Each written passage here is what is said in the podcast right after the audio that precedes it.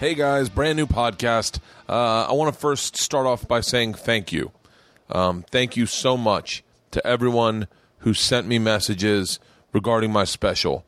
I know that not everyone has Showtime and not all of you got an opportunity to watch it. If you're still interested in watching it, uh, go to my Instagram and there is a a way that Redban figured out. He signed up for a free trial and he got to watch it for free. So not to circumnavigate the the financial powers that be at Showtime. But if you go to my Instagram, Bert Kreischer, B E R T K R E I S C H E R, you will see a screen grab from Brian Redban's um, uh, his Twitter, and that is a way to to watch the special for free. Uh, also, if you have Showtime and you haven't gotten around to it, put it into your DVR. I know that it's playing right now, uh, Wednesday night at 5 p.m. on Showtime. Thursday night is playing at 11:30 p.m. Friday night is playing at 2:30 a.m. Saturday is playing at 12:55 a.m. as well as 9:20 a.m. as well as 7 p.m. That's three showings on Saturday for Bert Kreischer the Machine. Monday 12:30 p.m. and it'll be airing like this just about every day or every other day for the next 90 days, I think. So do me a favor, watch it again. Uh, tell your friends about it. Spread the word.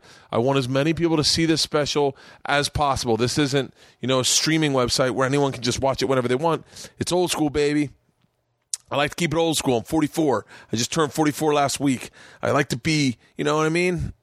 I like to fucking, I like to be a part of the system. I give, I give my email address out. I fucking sign up for the, hey, send me emails. Um, I got a cool podcast coming out next week that is uh, was begotten from Rogan's podcast. I hope you're. I hope you. Uh, I hope. I hopefully I will get the video that I was talking about with Jamie Kennedy and Stu Stone from Blowing Up, and I will watch that in the intro, and you can hear me laugh hysterically because I do laugh hysterically next week. But that's next week with Stu Stone, who heard of me on Rogan's podcast and reached out to me, and then came down. I think he was in L.A. for a day and came over to my house, and we did like it was great. It was, it's great. Today's podcast is even better. They're all they get better and better. I'm really focusing, and thank you everyone for fucking sharing the word of this podcast because I know my numbers have uh, gone up by three since uh, since I really started focusing on this podcast, and it means a lot. And I and I can't tell you, and I'm being dead serious when I was in the Baltimore Comedy Factory and I was in the green room, my Showtime uh, special started airing, and you guys reached out to me and you said uh, the nice things on Twitter and on Instagram and on Facebook and and the emails. I know I've given out my email a couple times. It means a lot. It really does. It's not lost on me. I am not some hugely famous comic. I'm a guy that's been on Travel Channel for seven years and hadn't done a special in seven years. And it's weird to put out this material that you know works in the clubs, but you give it to someone in their living room and uh, and you and you just pray people fucking like it. And I'm working on my new hour. If you come out and see me, uh, I will be doing my new hour. Uh, and as always, you know I'm a man of the people. If you really, really, really want to hear the machine story, I'll tell it. But if you don't, just don't yell out the machine, and I probably won't tell it. And I'll tell you the Ralph Sampson story, or the softball story, or the all the all. The, I got a man. I'm, I got so much new shit. I'm so excited for this next hour. This is uh, it's a good time to be a stand up man. Uh, and if you haven't, the End of the World podcast is online. Uh, the I was on Rogan a week ago. You can ch- check that out. Support your boy, all of your boys and your girls. Uh, Tampa, December first through third. Morty's Comedy Joint, December 8th through 10th, Fort Lauderdale the 15th through 17th, Oxnard the 29th through the 31st for New Year's Eve. I will be in Oxnard, and that is my December. And we're going to come out with a tour poster for uh, for this coming tour in 2017. And and I'm I'm thinking hopefully we can turn it into a shirt and make a, a tour shirt, and so we can all just fucking party balls.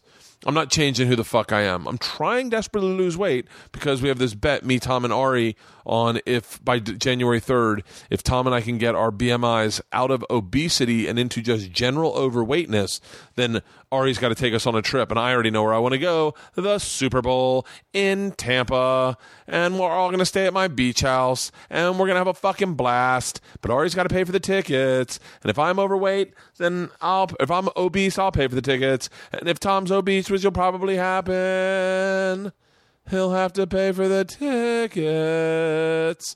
Um, so yeah, so those are my dates. Today's podcast was recorded in New York City in my hotel room uh, with a guy that I had seen. I, you know, it's so funny in this business. You make friends with people sometimes before you become fans of theirs. I think that's the way it should be.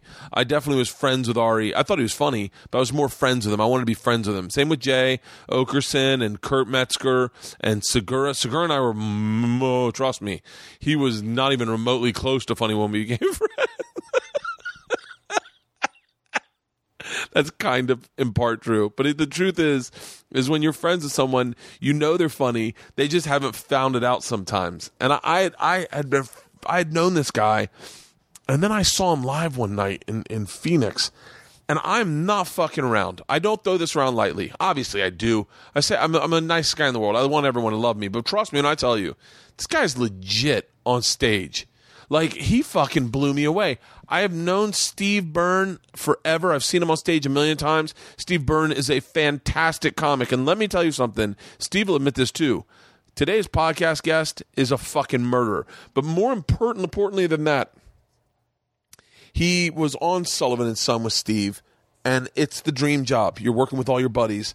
And I was always curious when that show got canceled how that felt because I know what it feels like to have a show canceled. I've had all of them canceled, um, and uh, and I was curious how that feels when all your best friends are on the show, and you wonder what's your next move. That's the crazy thing about this business. What's your next move? How how, how do you rebound? And this guy rebounded in such a big fucking way that I, I was just curious. And man, his story is fascinating. It is literally a story of of just self fucking perseverance. I, am telling you, man, and I didn't know any of this shit. I didn't know anything about him. I really didn't, and I'm so glad we did this podcast. And I'm, and this is the reason I'll continue doing this podcast because this guy is fucking. He's dude. He deserves where the fuck he is right now. He's earned it.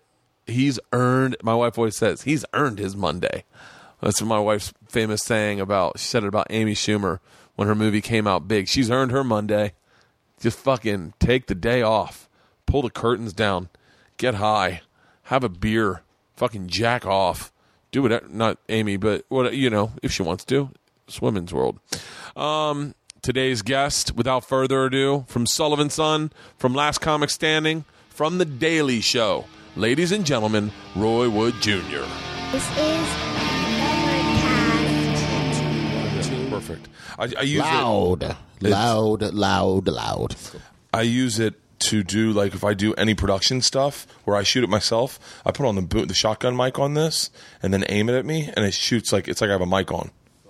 It's this. I love this thing.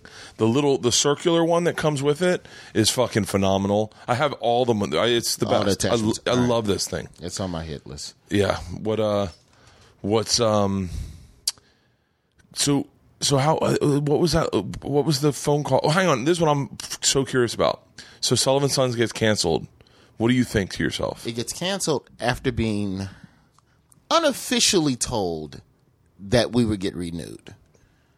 That's, Really? Yeah. So, so Steve Koonin, who was then head of TBS and all of that stuff, um, we had like our traditional end of the season, season three meal, and you sit down. TBS is an extremely dope hands-on network when it Really? comes to talent.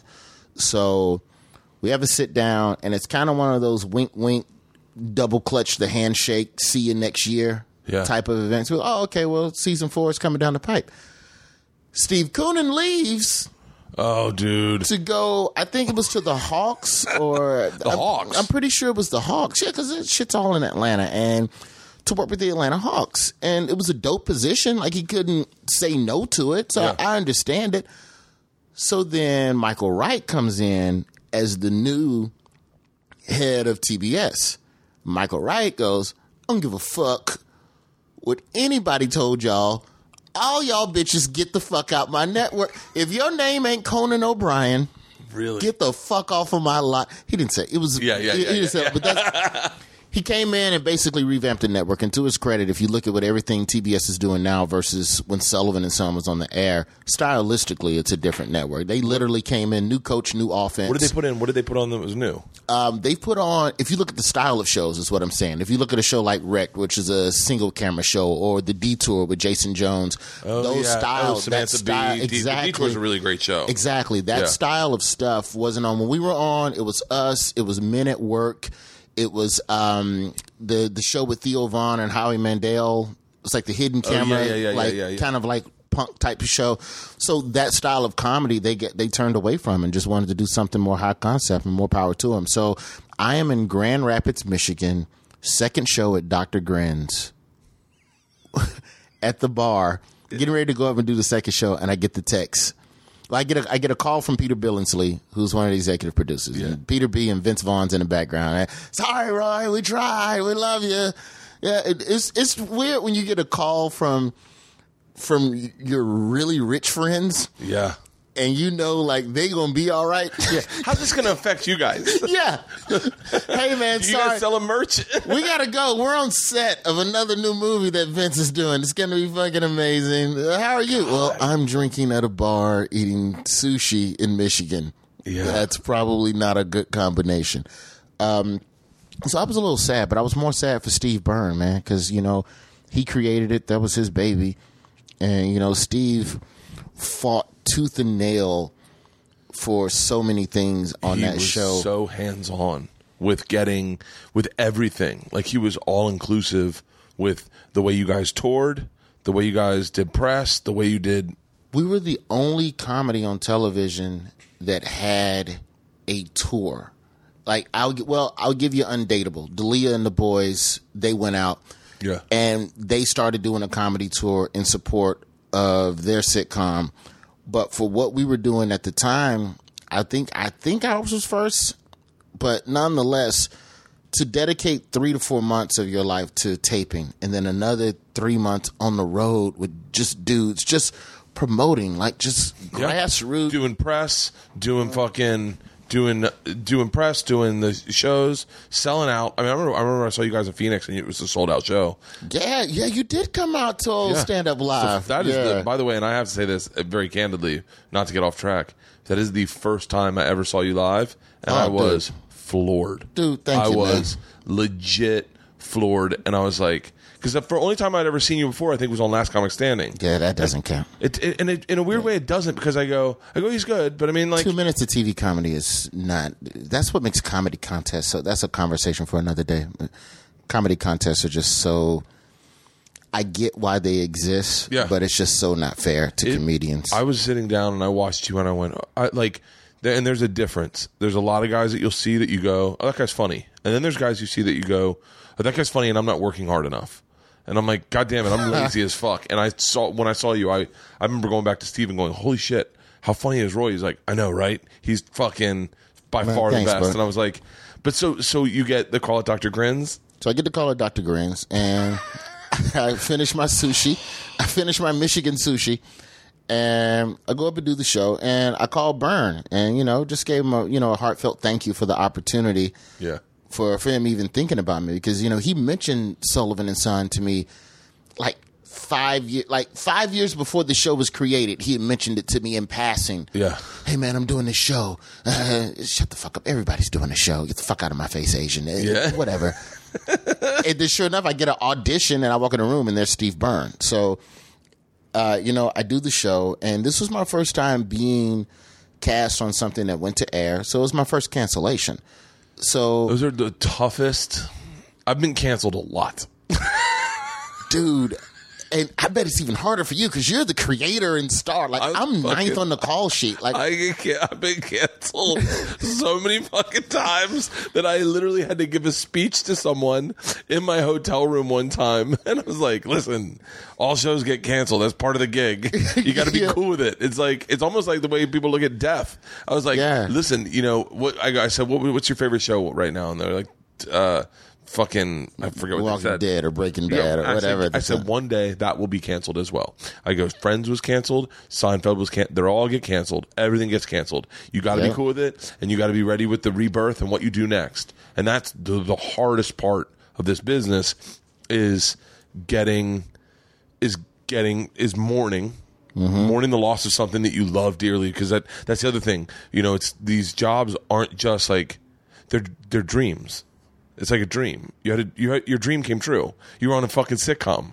Your fucking your dream came true. Bro, I and would- then your dream died and you and all your best friends were there. It was a family. You did it four years. It was like a family. You'd show up and everyone would be like, "What's up, bro?" You knew everyone. The fucking costume, the makeup, Yeah. fucking. You had like an assistant walk around and, "Hey, Roy, can you? If you need a coffee, let me know. I'll go run and get it for you." No, no, no, I'm good. second EPs that are directing their own sitcoms now, and you, it's like watching Yeah. your kids go from middle school to college and stuff. Yeah, and you're doing it with you, Owen, Steve, Ahmed. Fucking, it's like the Four Horsemen. Yeah, it was good times, man. And, And you know, and then one day, and this happens to all of us, and this is why I like your doctor grins and they go, "Hey, your dream's over," but keep going for your dream, but just it's not. exactly. So you now you walk on stage, and like near the end of the, the set. I would do this thing at the end of my set where, hey, you know, thank you for watching Sullivan's, and I would make a joke about the beer that we drank on set. Some of us drank apple juice that had beer foam on the top. I drank ginger ale with beer foam, and some people drank actual beer. Yeah, So it's a whole bit about beer. And as I'm starting the joke, I'm going, oh shit, we're canceled. I need a oh. new way to get into this joke. Oh, fuck. And I started mentioning Sullivan Son, and people are clapping. Like, yeah, Sullivan Son. I'm like, do I tell him? It's that's the hardest. Do I tell him right now? It's like, uh, yeah, I told him, and it wasn't funny. There was, but it was real. It was a real heartfelt moment. I felt like I couldn't run away from that. But Yeah. yeah, I, I've been fired from radio twice, so I've had a taste of that professional level rejection. It's not Yeah. quite like Hollywood rejection, but I made I made I made peace with the fact, dude, a long time ago that entertainment as a whole like the only thing you can hope for is to just work the road long enough. Because whatever your life cycle is on the coast be it LA or New York eventually you get put out to pasture around 50 unless you're creating some unique projects for yourself or you're spearheading stuff for younger guys you just hope to have a following by then of people who still care enough to come see you and maybe bring their kids to come see you so you can quit the road on your own terms and just work casually when you want Yeah. like at the end of the day bert we're all black and white headshots on the wall and 20 years from now, my headshot's going to be on the wall, and some new comic's going to see it hanging over the bathroom at Zanies in Nashville and go, Who the fuck was that guy?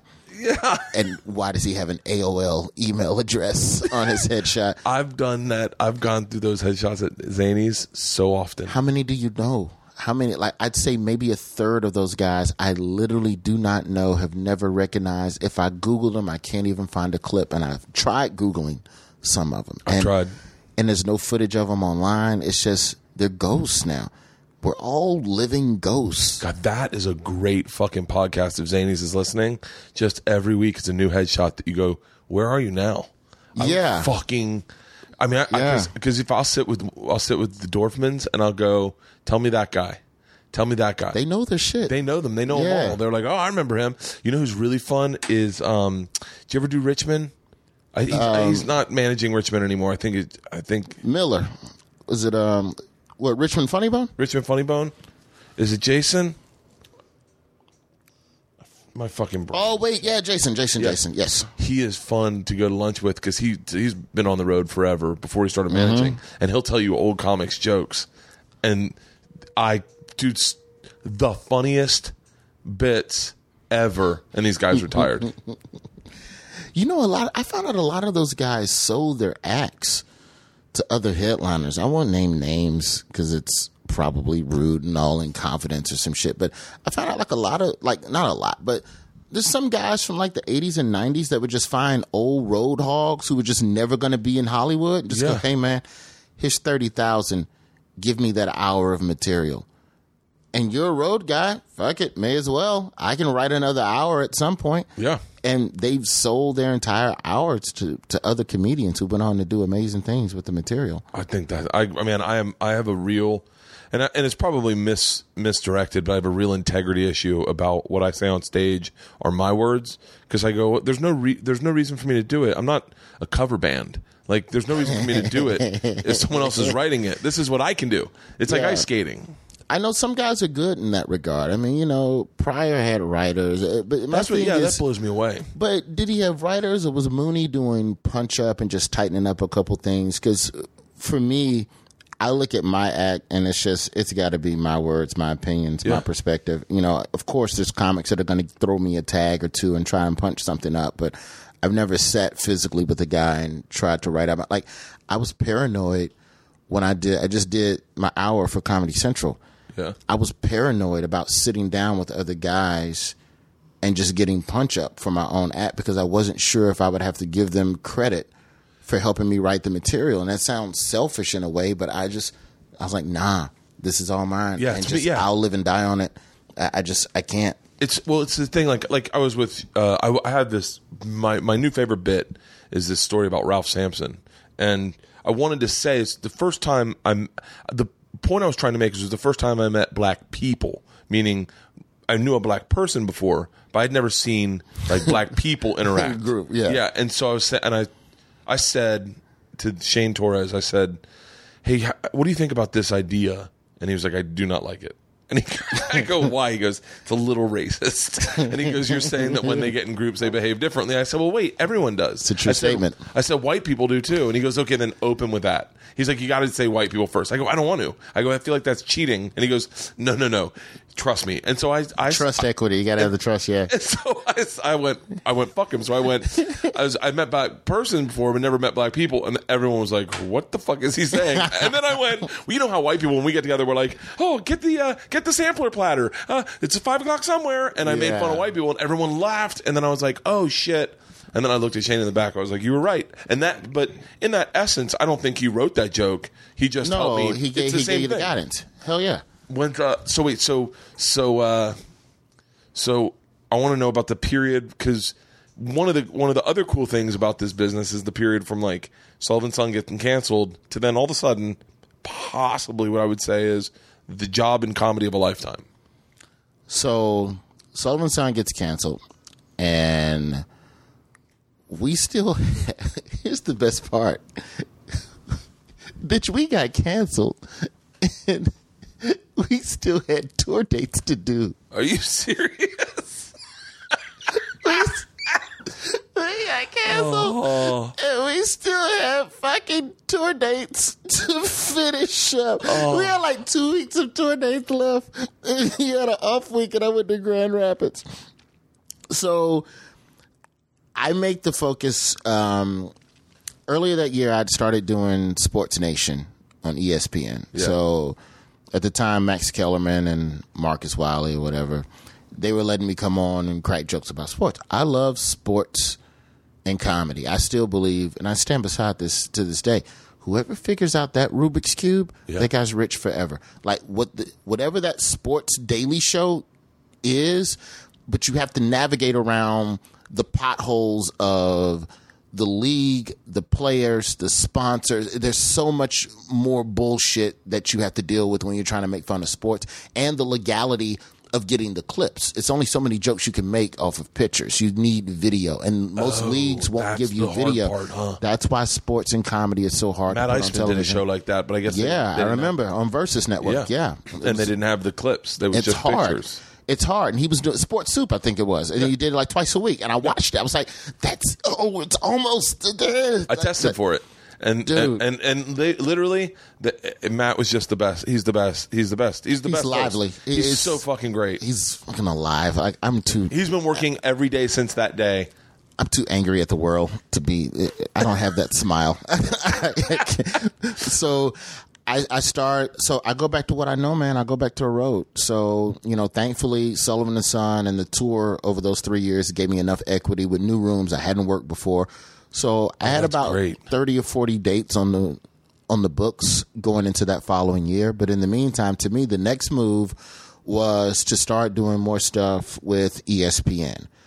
So I wanted to be the guy that married sports and comedy. So I was doing what I was doing with Sports Nation, and I started working with USA Today Sports. And there's a great guy over there that was letting me do a lot of video stuff with USA Today Sports. And so I started doing my own video blogs, just ranting about football and fantasy football. I just, I just sat down one day after the cancellation. I just identified what's important to me, what do I like doing, and how can I make that funny? Well, I'm probably 80 to 90% a sports guy.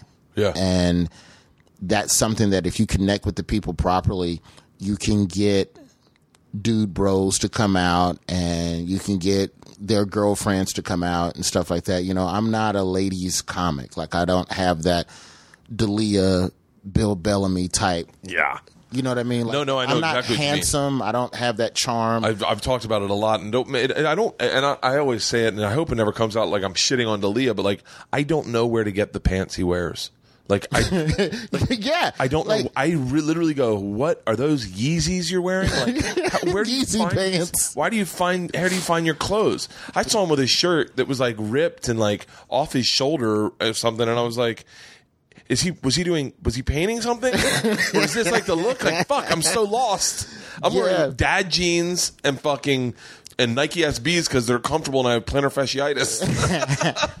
Yeah, I just I recognize my style of comedy doesn't connect like those two guys. So I know I'm the hang out, grab a drink, let's do a shot Yeah. type of comic. So shot guys love talking about sports, so let me focus on that. So I'm gonna go hard at every sports outlet. So I started doing call ins on three national shows. I was doing Sports Nation once a month. I was doing my own video blog. I parlayed that into the USA Today stuff. And then lo and behold, ESPN at the time, I don't think they ever followed through with it, but they um they came a knocking and they go, "Hey, we're thinking about trying to." And basically, they were trying to do their own like Frank Caliendo type situation with Sunday Countdown. This is when Frank Frank had just started at ESPN at this point, and I know they were still doing stuff with him, and I know they had Rob Riggle over at Fox. So I think ESPN wanted to, how can we put more comedy into what we do? So God bless them, man. They gave me free reign to just pitch whatever the fuck I wanted to pitch, whatever I thought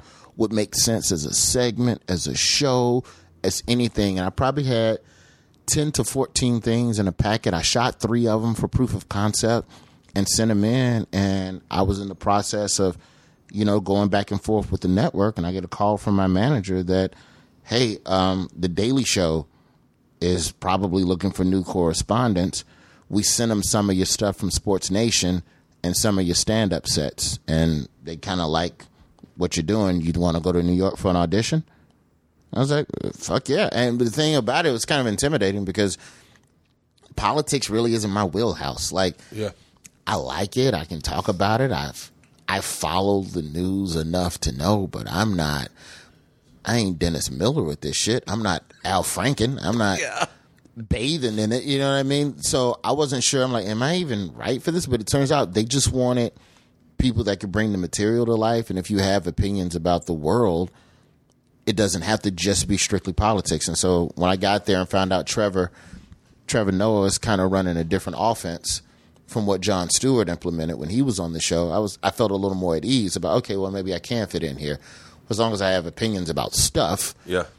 There's always going to be issues. The opinions don't always have to be about people or policy, which for me isn't necessarily my wheelhouse. Like when I look at fellow correspondent Hasan Minhaj, Hasan did a um, correspondence dinner, not the one Larry Wilmore did, but another one. And he went up in front of a room of congressmen and representatives and roasted, that demolished these motherfuckers. And Really? it went viral.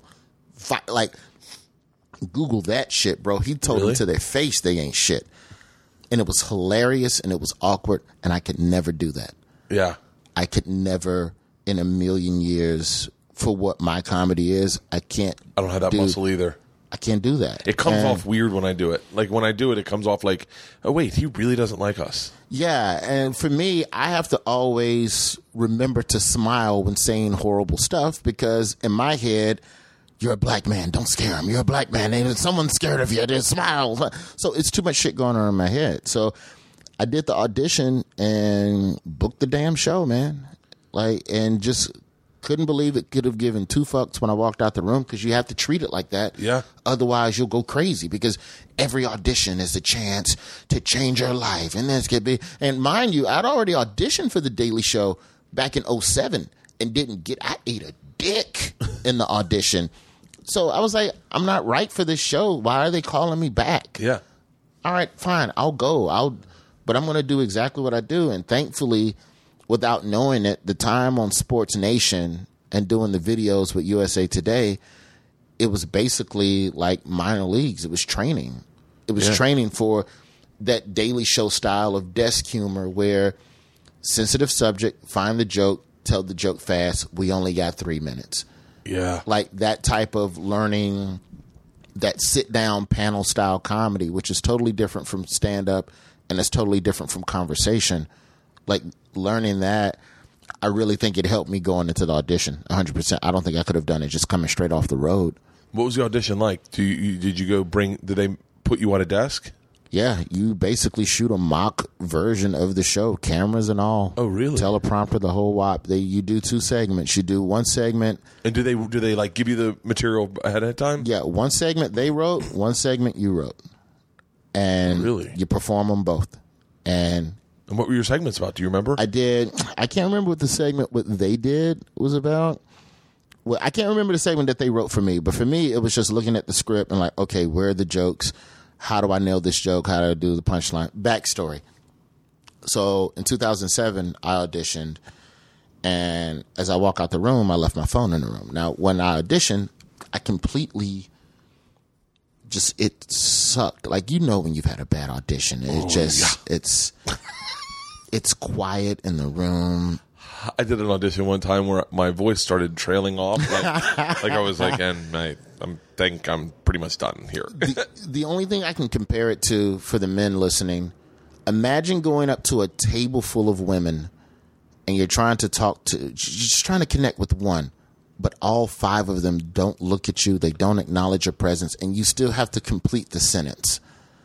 Now imagine you have four pages worth of sentences to read before you can walk away from the table. So it was a horrible audition.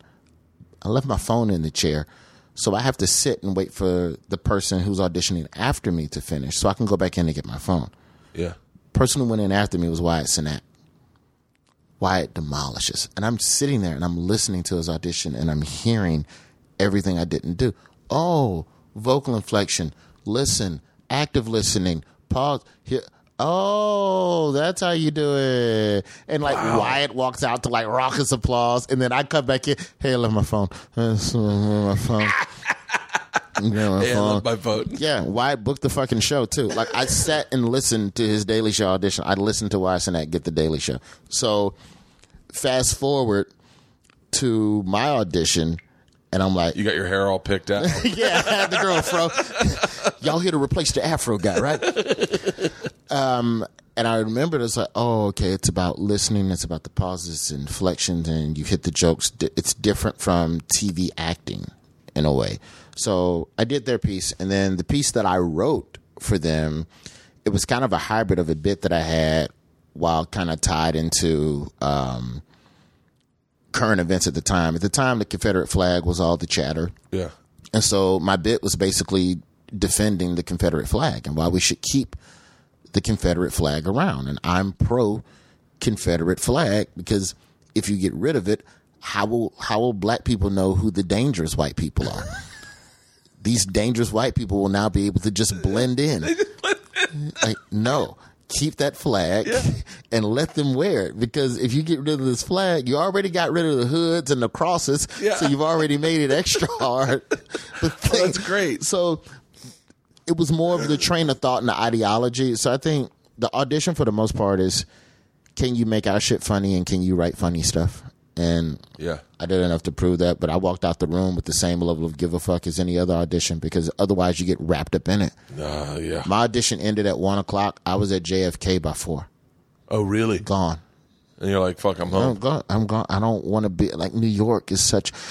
I didn't even realize till I moved here, man. I'd never been here more than four days in a row in I my have a career. hard time here now. 18 years. I ain't been here more than four days in a row. Really? Until I moved here. Like, I lived just- here when I first started, and I come back now, and I'm like, I literally live in a hotel room. I like get it. I cleaned the fuck out of this room for you because it was destroyed, like destroyed. I am, in hindsight, I moved to LA in 07. I wish I'd have come to New York. Wait, where did you? Wait, where did you? I started in the South, man. I started in 98 in Birmingham, Alabama. So my first eight, nine years of stand up was just the road. Are you fucking Just serious? You didn't move road. to New York and- or to LA until 07? Here's what I did I started coming to LA in 05, and I would come every other month.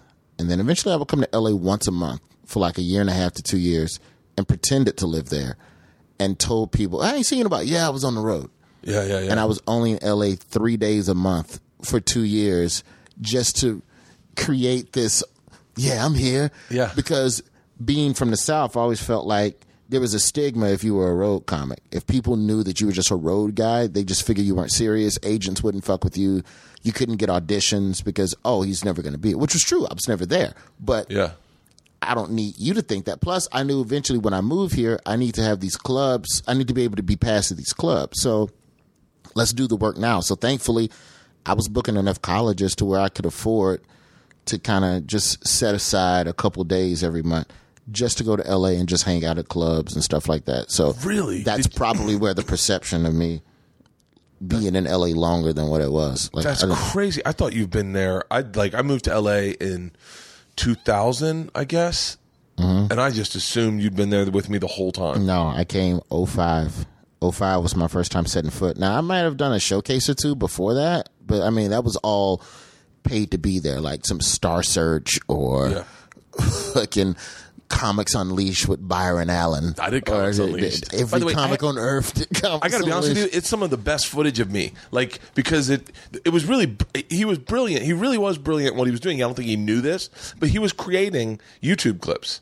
So Bert, tell me about this, and and if Yeah. you could pull it out, and Everybody plug it in. spoken sound bites. Yeah. It was it was sound, he was creating sound bites. It was so uncomfortable to do, but it was like it was it, was brilliant. He's it's some of the best footage I have of me doing a like a panel bit. I mean, for all of the oh Byron Allen uh, didn't give comedians enough money, and he making all this money off of us off Yeah. that show. That shit ran so many times. I got recognized more from the- like if I ranked recognition right now, it would go Daily Show, Comics Unleashed. It played more than anything else I've ever been on. Yeah. More than Last Comic Standing. I mean, because for whatever Last Comic Standing is, the shit don't come on twice. Yeah, it came on one time. What season were you on? This was season, four? seven. Seasons. I did four and seven. Four, I got to the semi. Seven, I got third place. Seven was 2010. I think that was 20. It was me. It was the year Felipe Esparza won. Okay. So it was me, oh, that's a- Felipe. Who's the top five? Did you guys tour? Yeah. It, God damn, that was a fun tour. I bet. Uh, me, Felipe Esparza, Mike DeStefano, RIP, Myq Kaplan, and Tommy Johnagin. Are you shitting me? Dude, we we're on a bus for 80 cities. 80 Oh, cities. that would be a fucking great tour. it was a good time. It was a little, I'll be honest, I can speak freely now. It was a little tense, probably the first couple of weeks, probably the first two weeks, because we went on tour immediately after the show ended. Yeah. So, you know, the four of us are kind of butthurt because Felipe won. Because you're a comic, you want to win, you Yeah, want yeah, the yeah, money. yeah. And so Felipe was very low key and he kept to himself. And, you know, Mike DeStefano, you know, he's very, he was very New York. So he, fuck that fucking Mexican. I'm not fucking hanging with him. I'm to tell these fucking jokes. Two weeks in, everybody cool as fuck. Once you get over the fact that you lost, and it's not Felipe. Felipe's not the judge. Yeah. Felipe just went up and did the same thing you did. So what are you mad at him for? And so at that point, it was cool. He did, um, he did the funniest shit ever one time.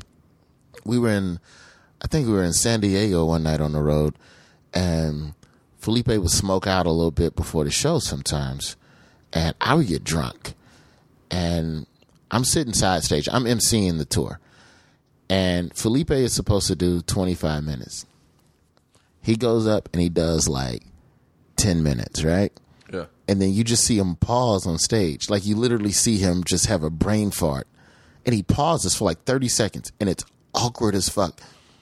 And then he just starts his act again at the top and does the same 10 minutes again in order.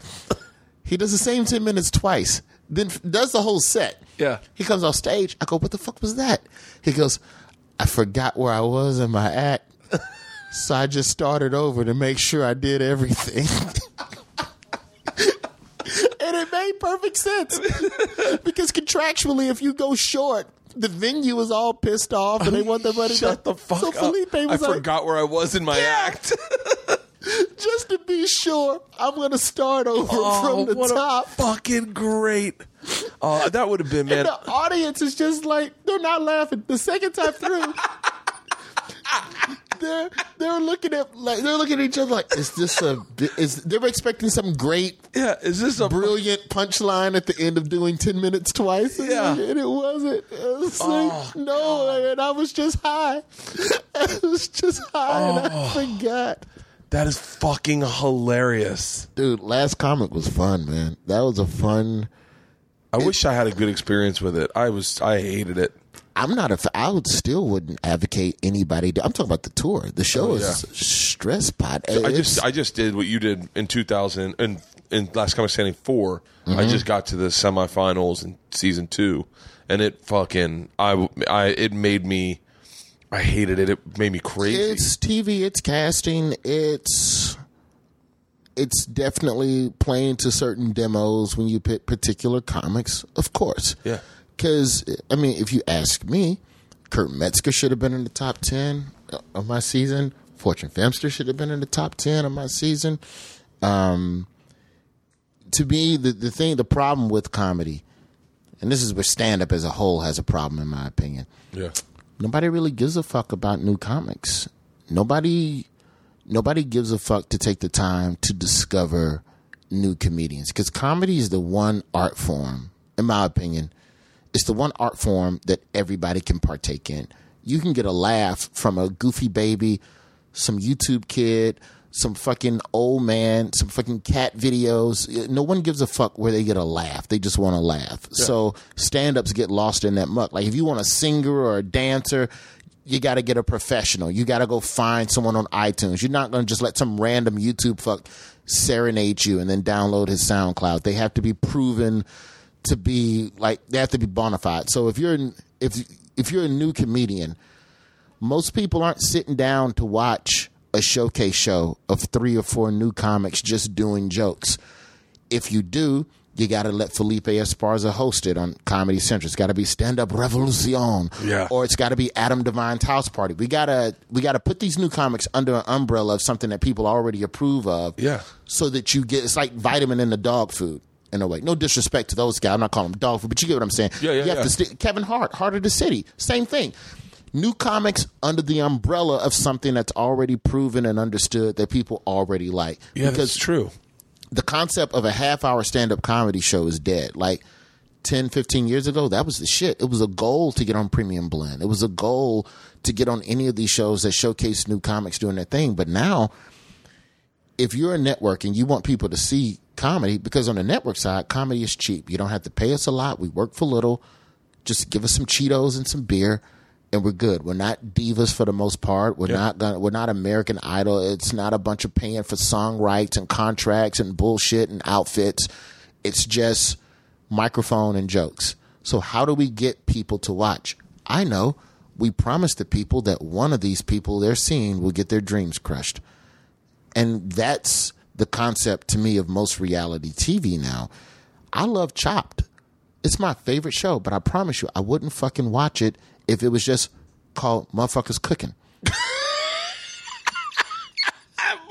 it's just motherfuckers cooking. But- Motherfuckers cooking. like, what are you watching? Motherfuckers cook. Well, does one of them get their dreams crushed? Yeah. After this break, somebody gets sent home and they cry. Yeah. Oh, cool. I'll watch.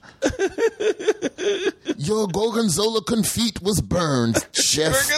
It was seared improperly. You are chopped. Goodbye. And you see a motherfucker. So you think you can dance and the voice. All of these shows are predicated around an element of elimination. Project. I watched Project Runway with my girlfriend. I could give two fucks about fashion, but I know at the end of this episode, somebody's dream is gonna get crushed.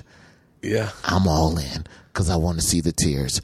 So you take a show like Last Comic Standing, where I hate to say it, but it helped keep comedy alive on the road because it gave the viewers, in my opinion, this is my opinion of the show, it gave the viewers new people to like because your guy didn't get through. Well, that's fucking bullshit. When he's here, I'm going to pay $12 and two drinks to go see him so I can tell him how much I loved him.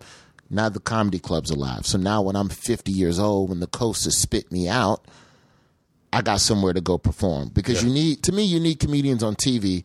Televised comedy is what led to the comedy club boom. Now, eventually, the oversaturation of comedy on TV killed comedy clubs because there was too many places to watch it on TV while I leave the house. But I feel like TV and stand up Oh, wow, have a symbiotic relationship. So we so we th- so then let's talk about this because right now we're going through another comedy boom.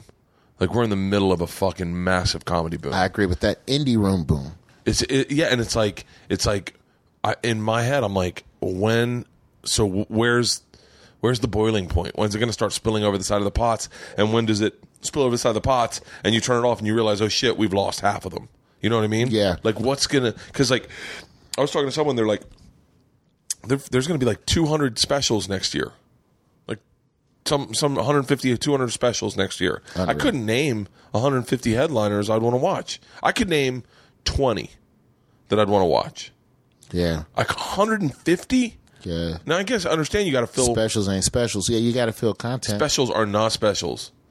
Like my special comes out uh, November 11th at 10 p.m. on Showtime. Mm-hmm. But but uh, but and and you get so excited at Showtime, and then like building up, you're like, oh, Sebastian's got another one that's coming out before me. Um, Stanhope's came out. Rogan's coming out. Like uh, fucking Dave, Dave uh, Chris- Kevin Hart's just came out. I'm halfway Like, through Rogan's. Rogan's got a bit about Scientology that made me quit writing mine.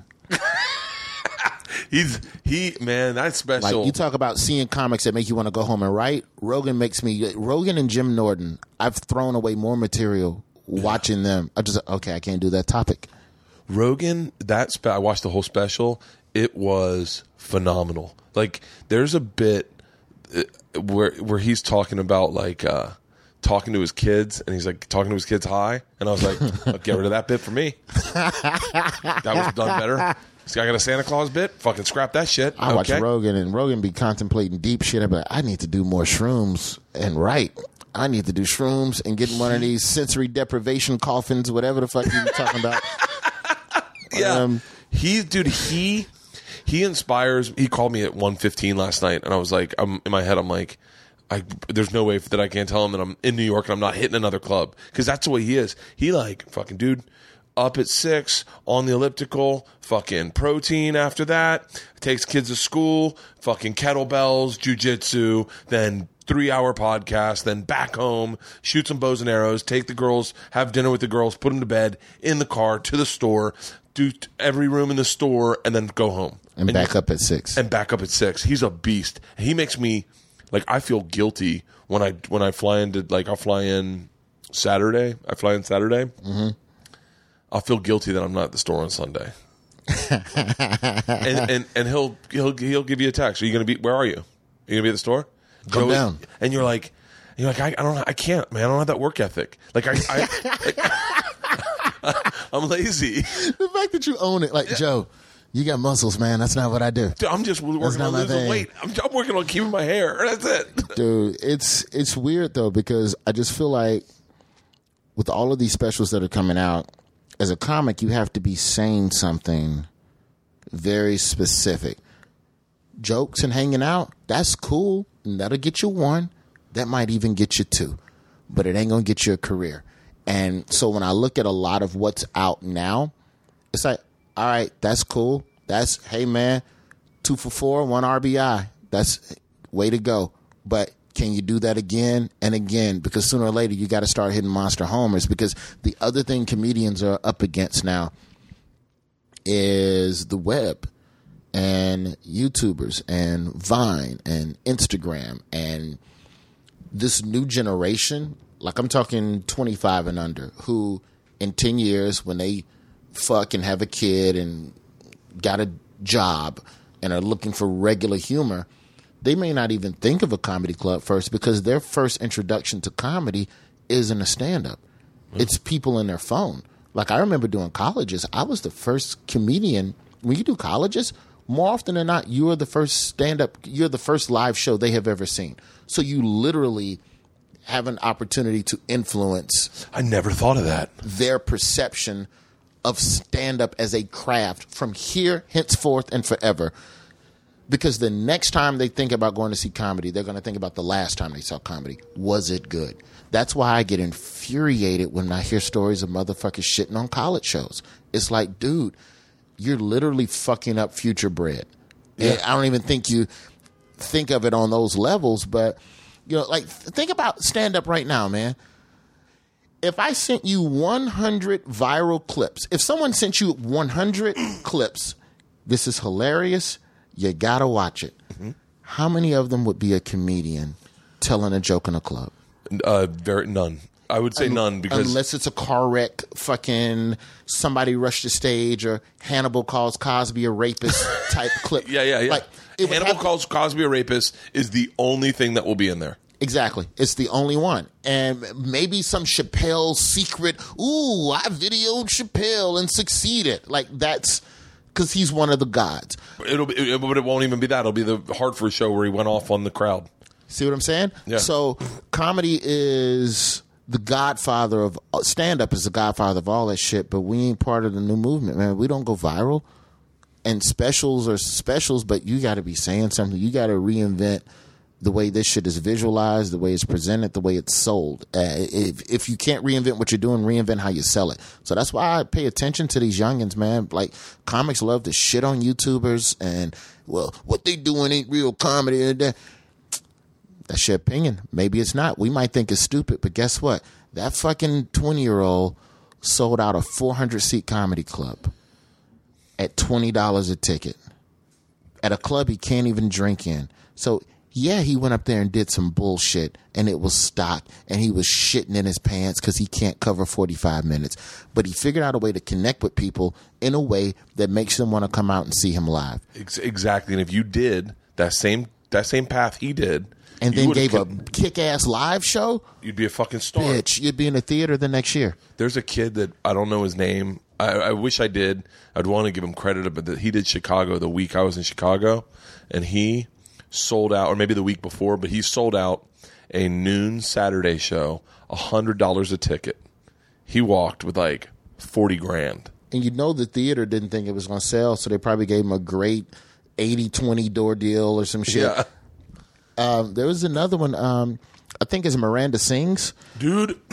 Wait, you, you uh, hold on. We were in. Did you did you do Just for Laughs Northwest a couple years ago? Mm-hmm. We were.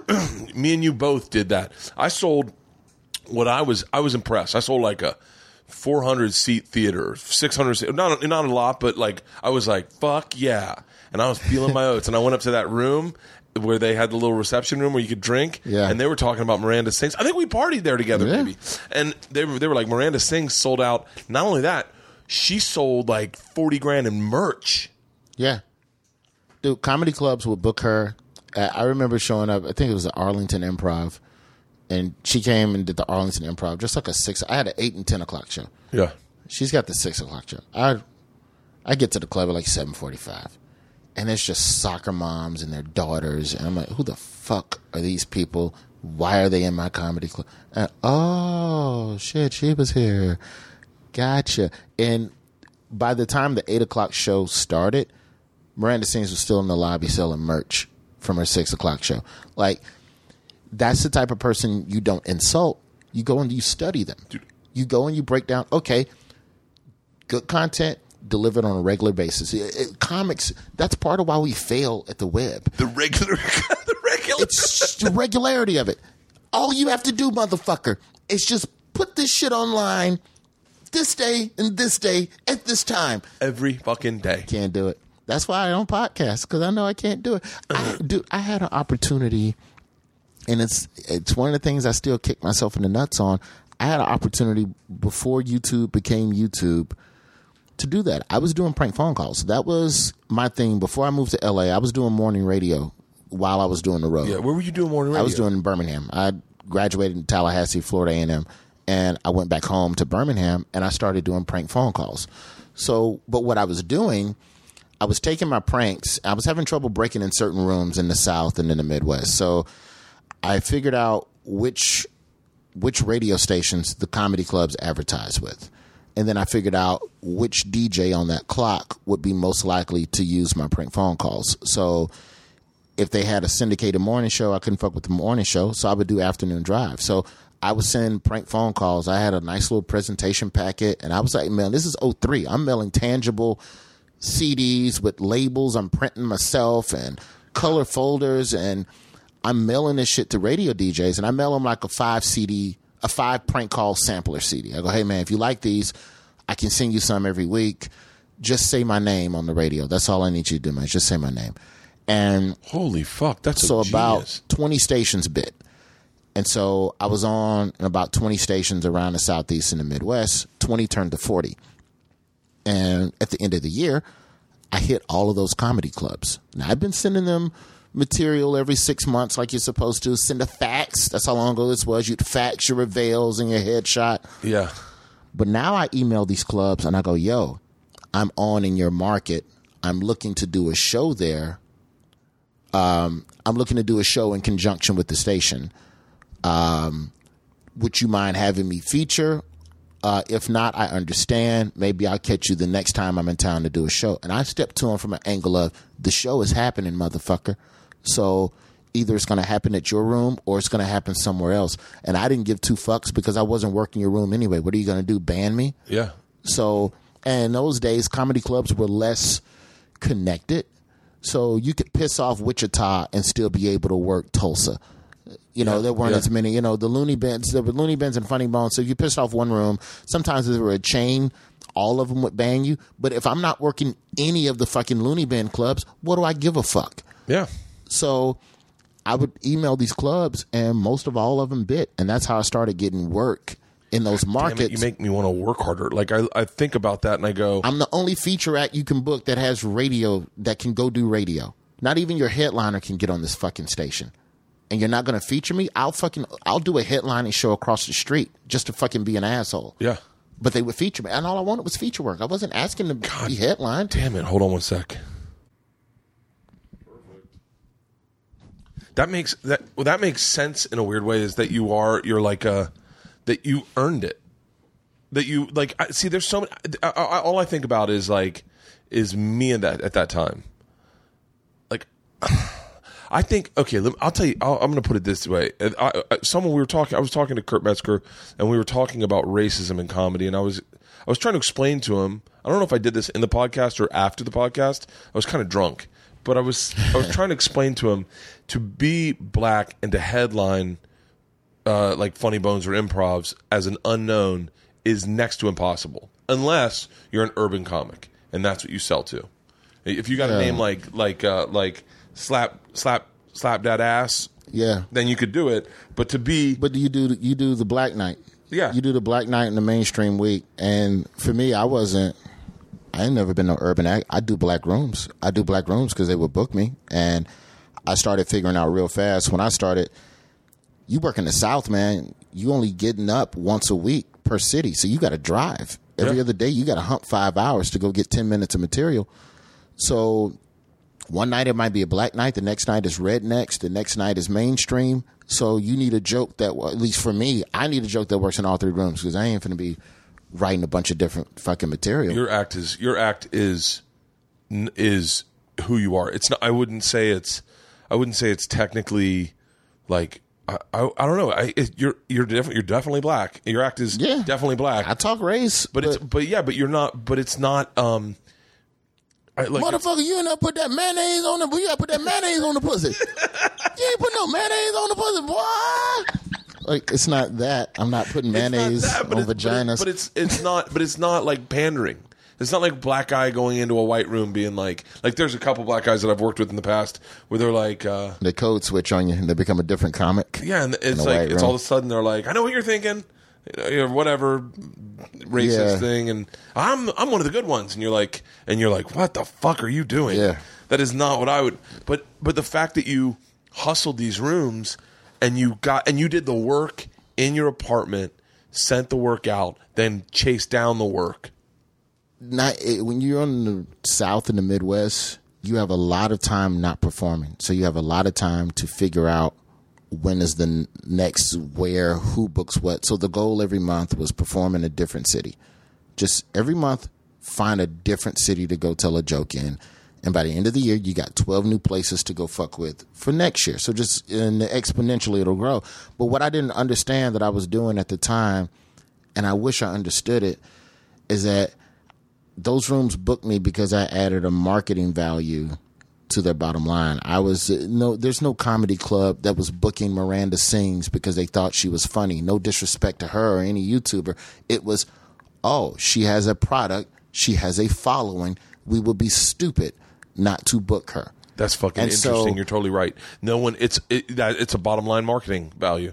Yeah, and I was doing that with prank calls way back when and just didn't quite understand it. And when YouTube hit, I had a website set up where people could go and download pranks if they missed them. People were taking my prank phone calls and putting them on YouTube.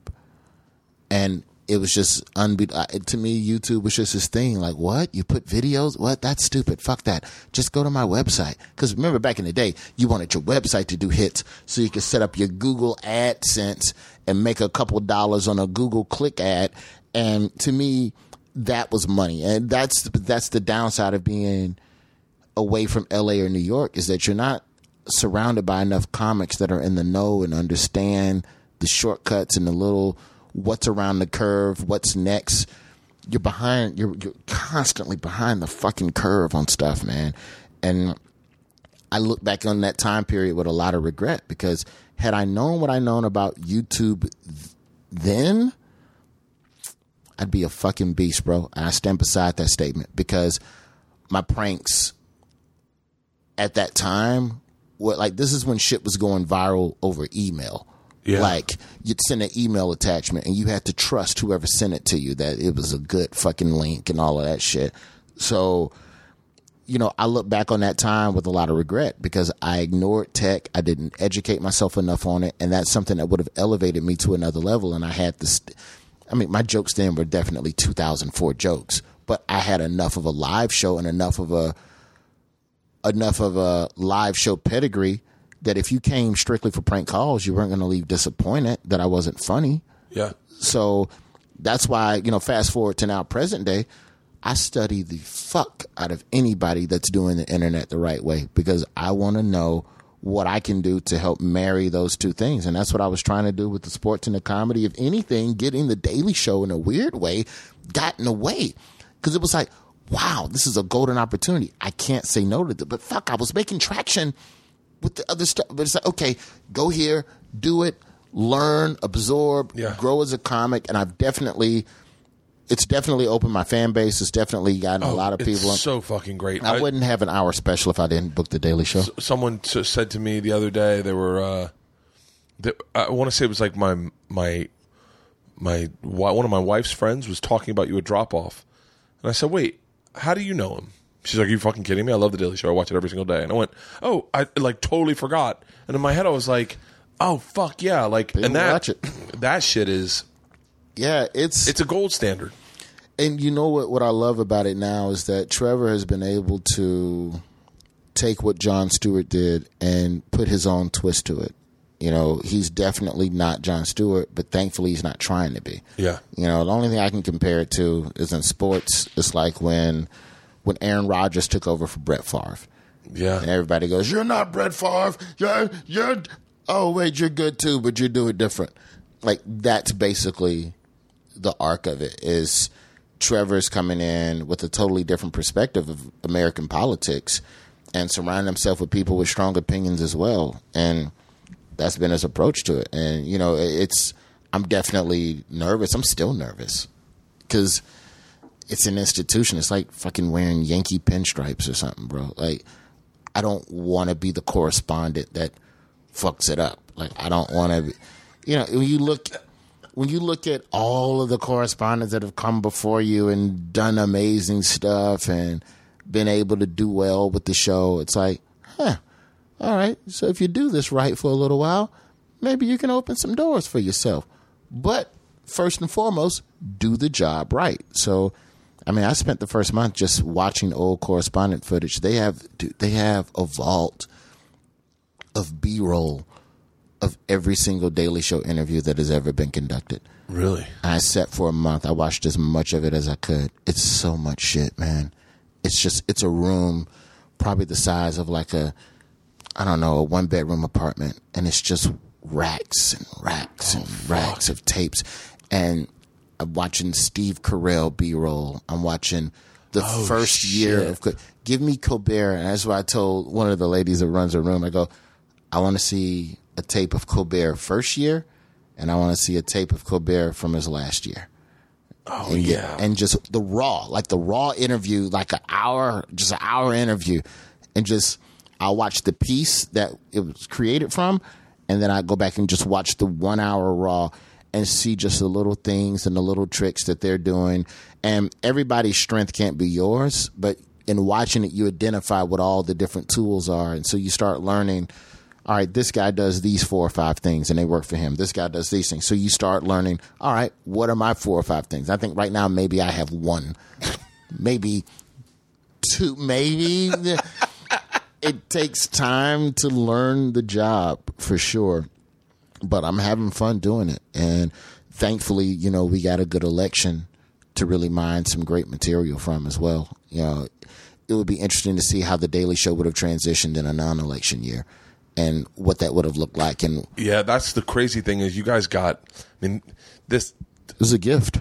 It was a gift, really dude. the, the, he it's it's fucking. I mean, it, it's so Everyone's so charged about this guy that everybody's like, "What? Who said what? What did he say? What's the jokes?" And so, like, everybody is like, everybody's feet. Like, Trump is a dead whale in the political ocean, and everybody's feasting. everybody's feasting. This election is just that big carcass that I don't know if you saw The Shallows. but it's I don't No, want to get all did- shark No, movie I. I almost watched it on the plane. It's not bad. It's a shark movie. Yeah. So you know what it is. It's oh I'm in the water. Oh I'm out the water. Oh I'm in the water. Oh it almost got me. I'm out the water. That's pretty much the pacing of every shark movie. And then every now and then a motherfucker don't get out the water in time. Yeah. So it's it's like there's a scene like that in the shallows, but it's basically that. It's a big dead whale, and the Daily Show is feasting. Fallon is feasting. Seth Meyers, Sam Bee Everybody's eating, and it's good. It's good oh, times. fucking it's I can't I can't wait for it to be over personally because it's been it's like one of those things where it's like you know you watch you watch like you, you just see comics that you like that get real passionate about it and then start like fucking fuck those people and you're like they're people too like Yeah, I'll never be that. I, to me, sports has definitely calmed me yeah because uh, honestly, I would. I'm more scared of a sports zealot than a political zealot because I mean, people have done a lot of stupid shit in the name of sports. There's murders and stabbings every year because my team beat your team, or yeah a Dodgers fan beats a Giants fan. you know that about. Dodgers games they're fucking sketchy I waited to leave. We went to um, we went Dodgers Cubs last year when Arrieta threw the no hitter. yeah I stayed in the stadium until it was completely empty. I was like, I'm not. I don't even want to be in the parking they're lot. shutting the lights Yeah, off I want like, yeah. everybody gone before I walk to the car because I might say something, he might say something. But at least with politics, it's a charged environment. Everyone talks shit, and then for the next three and a half years, people kind of go back to some level of calm and reserved disdain Yeah. for the establishment. Whereas with sports, it's still I'll beat your ass on sight because I don't like your shirt. Yeah, and that, You know? isn't that crazy that grown men get like that? We got Rams games. They're dudes that show up in Raiders gear to the Rams game, and and they'll say like, how, "Hey, how long you been a fucking Rams fan, huh? Hey, you been? Are you a Rams fan for real? Hey, how long you been? How long you had that hat? Eh?" And you're like, you're like, "Fuck!" You're like, did you really just come to a Rams? Dude, I grew up selling sodas at Alabama games. Shut up! I grew up selling sodas. You sold sodas at Alabama I was a stadium vendor at University of Alabama games in high school, and I saw the fights. I saw all the fights. University of Florida, and this is when 92, 93, 94. So this is when Florida was coming in and whooping ass. Like Yeah. Al- Alabama just come off the national championship, and the University of Florida was coming in just beating the shit out of them. And fans would fight in the restroom, they would fight in the concourses, and I was just like, this isn't that deep. N- neither of you even go to this college. That's the crazy part. When you go like Miami fighting- or Alabama, there's a lot of Alabama fans that that don't even live in Alabama. Yeah, and I'm like, it's it's a dude in a shirt catching a ball against another dude in a shirt catching a ball. Yeah. To me, that's crazier because at least a political zealot, at least their beliefs and their passion is rooted in I believe this will change the country. And this will change my life. No matter who you agree or disagree with, all parties involved think that they're doing what is best for America. So they think they're coming from a genuine place. It's like a good villain in a Yeah. way. Whereas a guy who just goes, fuck your team for catching the ball more times than my team, I'm going to beat your ass. Who's more dangerous? To me, it's the guy with just no no motivation other than a ball Yeah. to beat the shit out of you. So yeah, I learned early on that it ain't that deep with sports. And we'd see drunk fans. A guy almost fell over the top of the stadium. Like it's people are crazy. Oh, So, so what are your teams? Uh, Cubs, Dolphins. Those are my two diehard. Really? Yeah, like How'd you I become a Dolphins fan? did regional coverage. Same way I became a Cubs fan. Really? You grew up in the South. It's the only thing on TV. Dude, uh, all we got were Cubs games. Yeah. We got Cubs games and Braves games. problem with the Braves is that the Braves games came on at night, and my daddy wanted to watch Hunter and L.A. Law, so he would. And we were one of those one TV households, so Yeah. I didn't. I couldn't fight my dad for the TV. So if you wanted to watch baseball, you could have a favorite team, but you ain't watching them till they play the Cubs. Because the Cubs, I don't know if this is Uh, if this is accurate or this is how I remember it. The Cubs didn't have lights, so they played all their games during the day. Correct. They didn't get lights until '88, and then after that, they still had to make a deal with the homeowners around the stadium to only play X number of night games. Yeah. So they have a predominant day day game home schedule. Yeah. So because of that, crazy. We all got Cubs games in the South. yeah. So in the middle of the day on a hot ass summer day, it's too hot to go outside. Sit inside, watch Ryne Sandberg, and around four o'clock, go back outside and keep playing. That's so, it's so crazy the the amount of uh, the amount of uh, almost I always say that I always say from I'm 43 that there is there was segregation still in the South and the fact that just everyone kept to the like there there were just black neighborhoods and white neighborhoods in Florida. That's how I remember it. But Birmingham was like that. Yeah, like it was like it was it was it, it was integrated, but it, and it was integrated and it was cool, but it was still a weird segregation. Birmingham was different though because we had we had we had black neighborhoods and then we had white people in the black neighborhoods who couldn't yet afford to move out of the black neighborhood. So they're mad that they're in a black neighborhood. So you had white people who wouldn't talk to you they still live in the neighborhood Yeah. so it was like we moved to birmingham when i was in the third grade and From where? from memphis and so Are you the oldest? uh, I'm the only. Uh, I got a bunch of older half brothers. I got a Oh, bunch yeah. of old. My dad fucked a lot. I'm the only kid by my mom. so Yeah. it's keep it black like that. and so it was in the middle of white flight. So the ghetto was turning blacker. Crack was taking over, and there was just angry white people who just couldn't afford to leave, and they straight up wouldn't make eye contact with you walking down the sidewalk. It was some weird shit, man. southern southern white uh southern white pride i guess it is is an interesting my wife uh, lived grew up right on the uh, on the border of alabama and georgia and a real 1200 people in her town Is that Phenix City or something? uh Bowdon oh yeah. And uh and i it's really interesting. I think it's the same distance distance between birmingham and atlanta. So you could fly out of either. Yeah. so it was really interesting. It was like the the what racism was was it it was just bizarre like I don't know. I, I don't know the right way to explain it because I only saw it as an adult from her but like she would explain it to me and it was like I, we didn't have that in Florida. Tampa was different Tampa was just like so separate but the one thing this this one weird commonality that I just heard heard you say was that all us kids were all watching Cubs games Yeah. like uh, here we are in Tampa and Alabama we're both Cubs fans Yeah, because we're watching because that's the way the programming was. Like, I bet we had the same favorite professional wrestlers. Like, Yeah, I used, I used I even watched Glow. I liked Ultimate Warrior. I liked George the Animal Steele. Oh. Koko B. Ware because he was black. I liked him better than Junkyard Dog. I like Koko B. Ware. I like Leaping Lanny Poffo. Yeah, dude. I would watch wrestling and then do. I broke my mom's bed frame doing wrestling moves off her dresser Oh, yeah. onto the bed onto imaginary wrestling opponents. Like just. I got. I got spanked one time for giving my sister the claw. Kerry Von Erich had the claw. And I just would come in the living room and be like, oh, I can't control it. And I smacked it on her head. Yeah. My dad's like, what the fuck's wrong with you? But yeah, racism like in the South because Birmingham, I think it's seventy percent black. It's a predominantly black city. Yeah. So I went to predominantly black schools. Um, sixth grade, I got bussed out to an all white school. That was a very interesting experience. Um, but I didn't really encounter real, legit racism until high school when I played baseball and we would play schools from the county.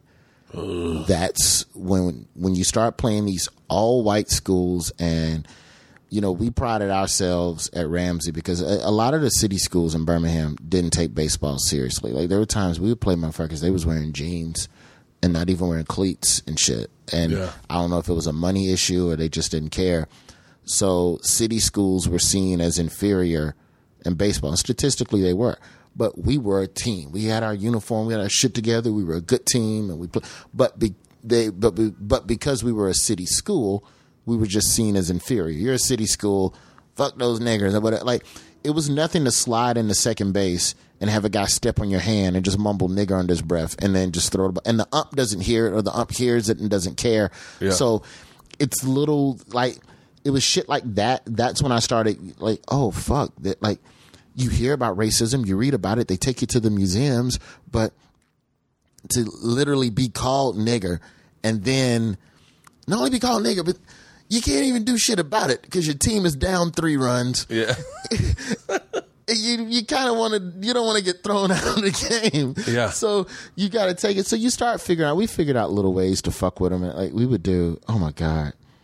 And this is where like I think my comedy started coming from because I wrote the bench a lot, and so I started figuring out real fast. You could call me. You could call us any of those words, but like a teammate, like say somebody got called nigger rounding first base or something Yeah. they would come back to the dugout and report to me and the other bench warmers, who is it, number 14? Okay. And we would ride his ass for the next two hours anytime he came up to bat, anytime he touched the ball. Like shit that would like legit get us, it would qualify as bullying or verbal abuse now. Oh, yeah. We would lay into these motherfuckers. And that was probably like the first legit open mic because you could see the parents in the crowd laughing. And we're obliterating this kid's self esteem. Fuck you and everything you stand for. My God, if Facebook was out, Oh. then, bitch, I would Facebook about. I like. I hear stories of fans doing that to players now at the pro level. I'm like, it's wrong to harass. It, it- I get it. Like I would do my homework on you, and I would eviscerate you, your girlfriend, your pet dog, whoever. So like all that joning and playing the dozens and cracking on people. Yeah. That was the origin points of it. And I probably gotta really tip my hat to racism for helping me find my sense of humor. Like we would slap people in the face. Like if I played first base, like if you call my teammate a nigger and you're on first base, I would go over to the mound and I would just call for five pickoff throws. At some point in this sequencing, I need five pickoff throws. And each time you slid headfirst back into the bag, I'd slap you as hard as I fucking could in the ear hole of your helmet. Yeah. Because of the air displacement and the, you literally can make a man dizzy Yeah. if you constantly hit him in the ear hole of the helmet by forcing air into the ear canal. I slap you four or five times. This motherfucker's woozy. He's damn near standing on the base. He's so scared. Yeah. So you start learning ways to deal with it because you know for for all that racism is, I think I'm of that first generation that could kind of retaliate a little bit and kind of say "fuck you, nigga," well, fuck you, fucking whitey, like Yeah. without fear of ass whooping or lynching. So there was something. If there's anything, I don't know if that's what Malcolm and Martin were fighting for. They had that in mind. That they- I have a dream. Yeah, that we can talk shit back to these motherfuckers. That's all we're looking for. Just, just fucking equality and talking yeah. shit. So I mean, there was racism, but we had opportunities to get our licks in too. So I never felt that fear. I mean, of course, there's certain rules you abide by. You always have your ID with you. You travel in groups, and when we were going out to county games, the parents wouldn't let us drive alone. If you were a senior, you took. If you were underclassmen, you rode with the senior. Like there was strength in numbers, so it's Yeah. just little rules like that that we had to kind of. ingrained in how they grew up. There was like I can't imagine Yeah. what it would what, what it must have been like to be like your parents' age or my my parents' age and be be black in the South and know that there is no safety. There's nothing you can do. That that is I saw a black kid walking out of a store with just something in his hand. And I guess I assume his parent paid for it or whatever. But in the back of my head, as a black man, like all kinds of alarms are going off. And I'm thinking, man, and I have a five month old now. And I'm thinking about my son and what, how to not get fucked up by racist rules I'm going to have to teach him. And one of them is you can't leave a store with just shit in your hand. Like, I have a bit about it, but it's the truth. Like, Yeah. as a black man, the bag, that's like, that's your freedom papers to get out of the store.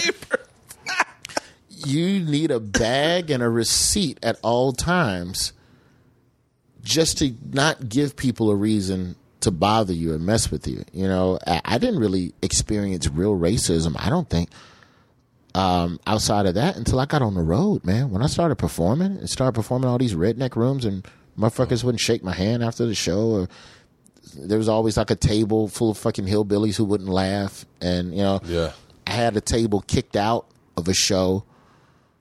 I had an eight. I was in Asheville, North Carolina. It was a hotel gig, one of those, you know, hell gigs, and it was an eight top that wouldn't shut the fuck up.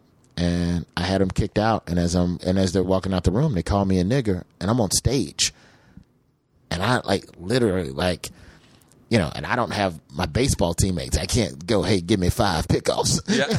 Can slap him in the head. Uh, it was a surreal moment, man. And, you know, the room for the most part rallied around me. But then I ended up getting banned from the room because as a feature act, you don't have the authority to kick out my paying customers. Are you fucking serious? Fucking So- ridiculous. To me, the nigger, the, the dude who called me nigger isn't the villain. It's the person who banned me from the room. It's like, you co-sign on that? Like, that's why when I look at Trump, Trump is a more dangerous racism, like dangerous racist because he can legislate. You have the ability to change laws. That's real racism. Yeah. Somebody yelling nigga out the truck or you know, God forbid, attacking a black person. That stuff is horrible and it's wrong. But to me, the far greater danger is the person with the pen and paper and the ability to go, you know what?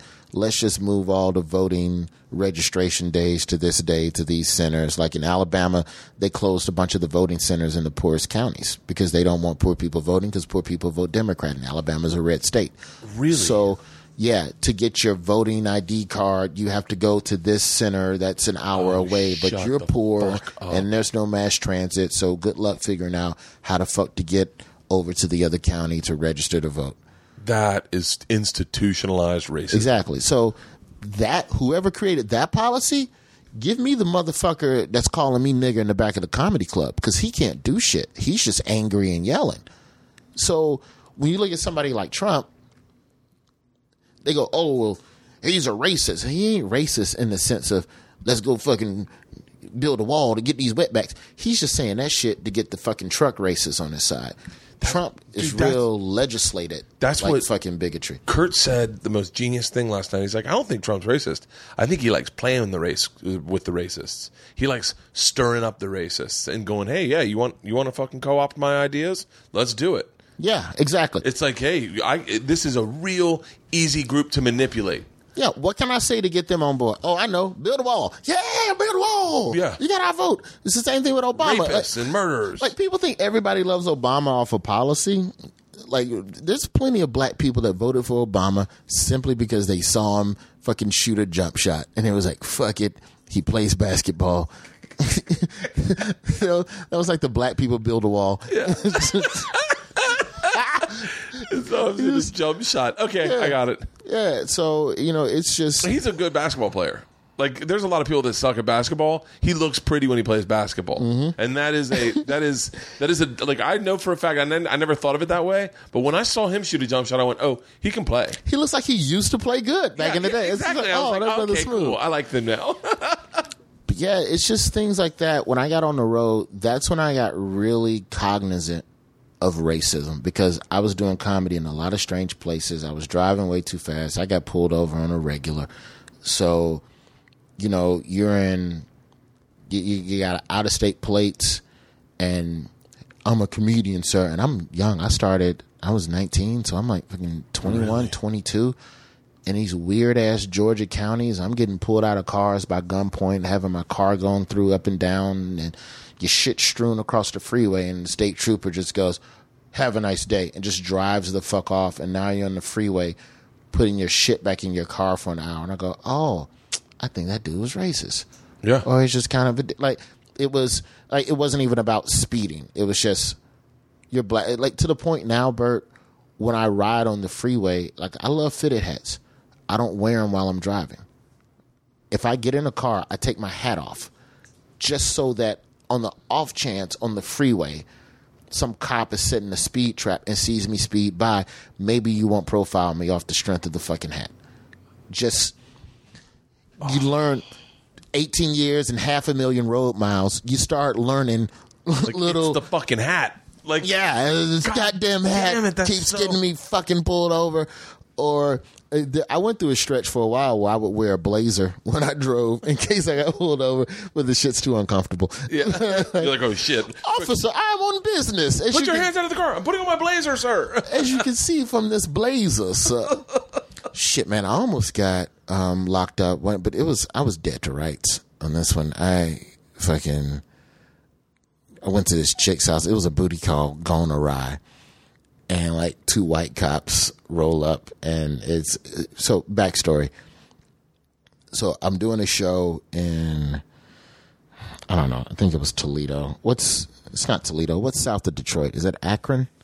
Uh, no, that's Toledo. Dayton. No, uh, it's it's Toledo. Yeah, it's Toledo. south of Detroit. It's so funny. I just learned that the other day. So I'm supposed to go down to Cincinnati to fly out. And I was kind of, you know, fooling around with this chick in Columbus at the time. And she, you know, straight up booty call. I'll be real with what it was. Hey, come through. I'll be home around two. It'd be nice to see you before your flight. Cool, no problem. Yeah. Hit the road, get a text from her. She's drunk. And she sends me a picture of her, sends me a picture of her panties. Then she sends me a picture of the panties on the floor. Like just like just like it's that sudden exactly. So so I speed. Cause you see the panties, then you see the panties on the floor. You're like, Your foot gets heavy. You're like, oh shit. dude. I pull up at this chick's house at like fucking two thirty in the morning, and I call, and she doesn't answer. I knock on the door, and she doesn't answer, and it's fucking freezing. It's like fucking, I don't know, dude. It's like fucking ten degrees or whatever. So I've got on a skull cap. I've got the mask joint. The like I have. I don't even know if it's a condition. I don't know what it is, bro. But I got a condition where if my eyes are exposed to really, really cold air for extended periods of time, I get um, an irritated uh, mucous membrane. Yeah. So it's like I don't know if it's like a sty or what, but like basically, I get watery eyes for like a week and a half because my eyes were too cold because Really? it became inflamed. Yeah. So sometimes I'll wear, if I if I'm gonna be outside for more than five ten minutes, I'll throw on goggles or shades, something to break the wind. Yeah. So I got goggles on. I got on a skull cap. I got the ski mask, like the front thing that covers your face. You're just cold, but you also happen to be black. I look like special ops. And I got the backpack. I got my laptop because I don't want to leave my laptop in the fucking hood in a rental car. Black jacket, the whole wop. And I'm knocking on this door, and this chick won't fucking open. She won't fucking open the door, bro. And so I hop the fence, and I figure, all right, maybe she left the back door open. Back door's closed. I hop back as I'm coming back over the fence. Freeze, motherfucker, and I bet you better not fucking move. And some fucking cops, and somebody's called in a suspicious persons report on me.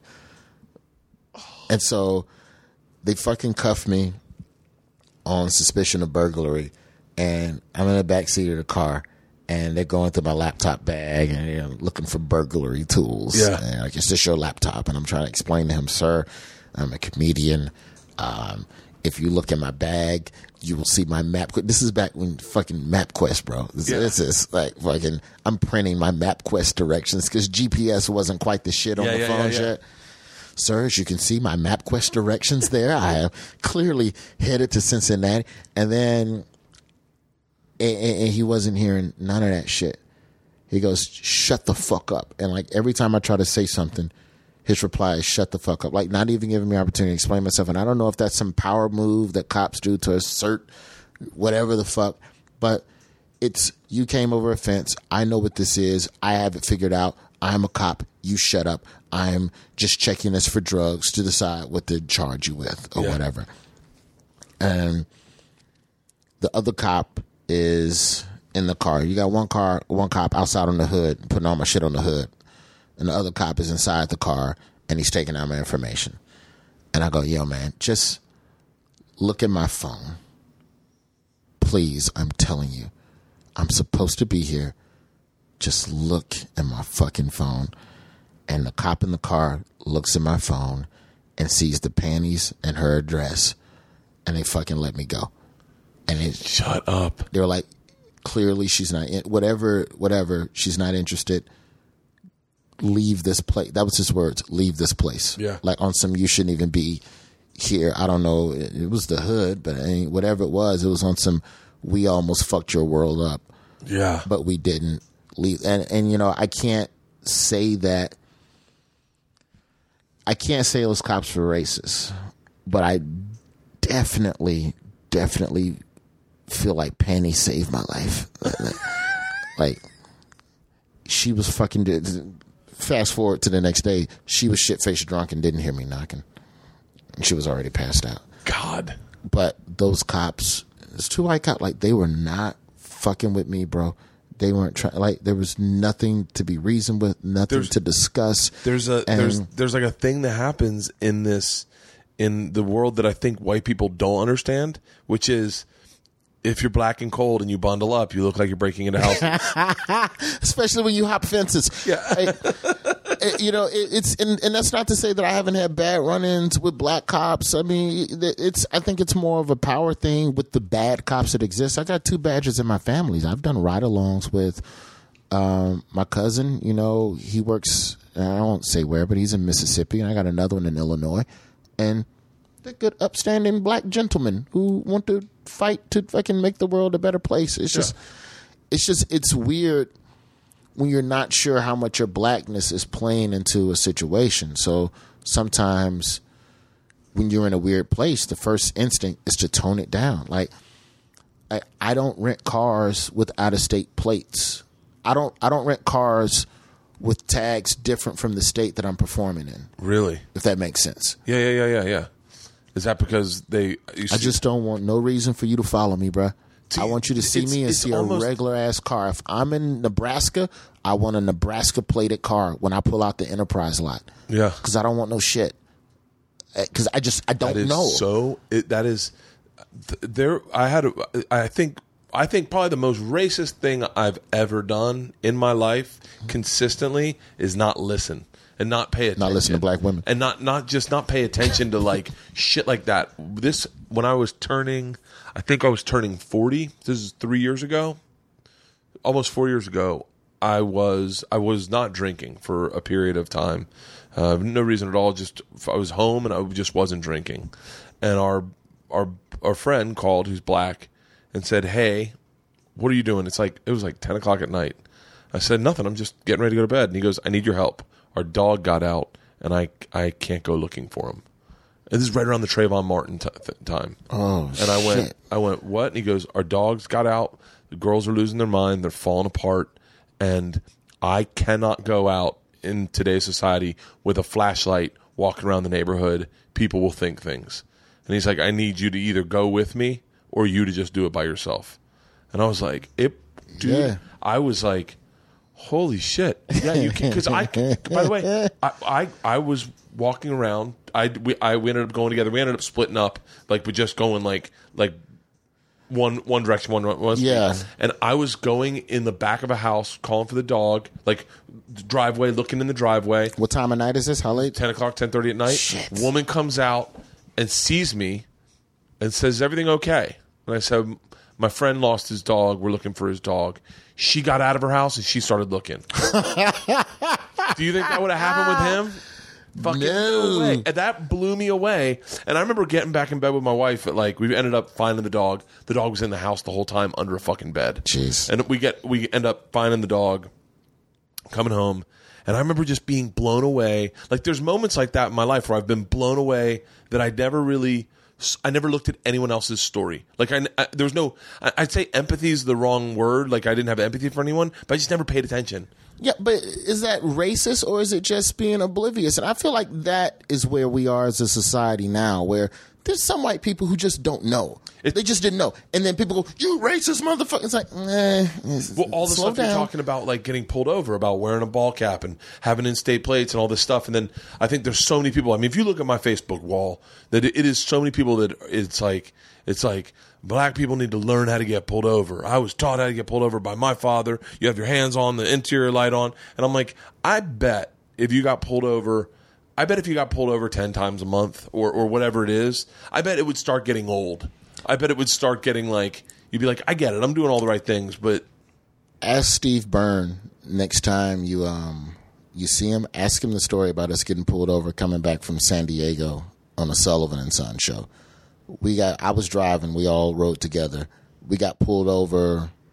Um, I don't know, somewhere on the 405. We're near Long Beach. We we're damn near back to L.A. As I'm pulling over, interior lights on, all four windows down, and Owen Benjamin's in the car. too. He goes, "Dude, what are you doing?" I just go, "Trust me." And my move when the cops come, um, I open my sunroof, right hand out the sunroof, chilling on the sunroof, left hand on the side view mirror because I want both of my hands in clear view of the camera that's on the dash. Yeah. Like that's it's just protocol, and the windows are already open so that there's no bullshit about was, was the window like the shit that's happening right now with the guy that got shot in Oklahoma City. Well, was he? Was he reaching in the car? Was he reach like Yeah. like nah man, you're not gonna do that to me. It's the window was clearly open. It's like you have to think about stuff like that. And a lot of people, if you don't live like that, you don't have to think like that. Like I have Indian friends, and they tell me stuff that they go through, and as a black man, I'm like, oh damn, I didn't think that. It, like you're just you're only concerned with your walk because that's what's important to you every day. So. Yeah. It's cool that a lot of what's happening is happening now in the country, and it's opening people's minds a little bit more to what's going on. You know, that's the upside to like the this, this new generation of What a great Kids. opportunity though for you to be in it. You're in the you're on the one show that has the one listenable voice to sh- to talk about social to talk about what's going on in society. Like I how try. fucking badass is that? dude i i sit and i go back and forth with like making sure that i balance the stories that i do with you know stuff that matters as a whole and then also looking at it from a perspective of you know as a black man whether i want it or not man i got a responsibility to talk about a lot of this black stuff because nobody else is going to tackle it like me. They're not going to hit it like me. They're not going to be able to bring the perspective to it that i can. And there's literally no other black correspondent on the show right now since jessica williams left. And until they replace her it's on me. So I think I think and the, the one thing that you have that a lot of people like the biggest problem in comedy right now, in my opinion, are people um, getting behind an agenda and forgetting that the reason they're on stage is to make people laugh. One of the things that you have that's fucking undeniable is a just a natural sense of humor where if you do take a subject like that and tackle it, you you would tackle funny first, agenda second. Like you, Yeah. like that's the and that that is the one thing that I I feel like with young comics these days is like like i'm right i'm right i'm right i'm right punchline yeah It's the other way around, bro. It's punchline, punchline, punchline, punchline. As you see from these punchlines, I am right. that is man That's what Carlin used to do. Carlin can make you laugh at stuff you didn't even agree with. That's the point of comedy. There's so many times that I like, and I guess you get jaded. We get jaded the longer we're in it. So you can say something completely outrageous, and I'm just sitting there going, "What's this? Where's the like? Where's it going to be?" Yeah. It- but like when I first got in here, and I'd, I'd hear, I remember Jim Norton told a joke, and he was like, uh, something about a sniper, and he was like, there was a sniper, you know, and a lot of people want to talk bad about the sniper. I've been in his shoes.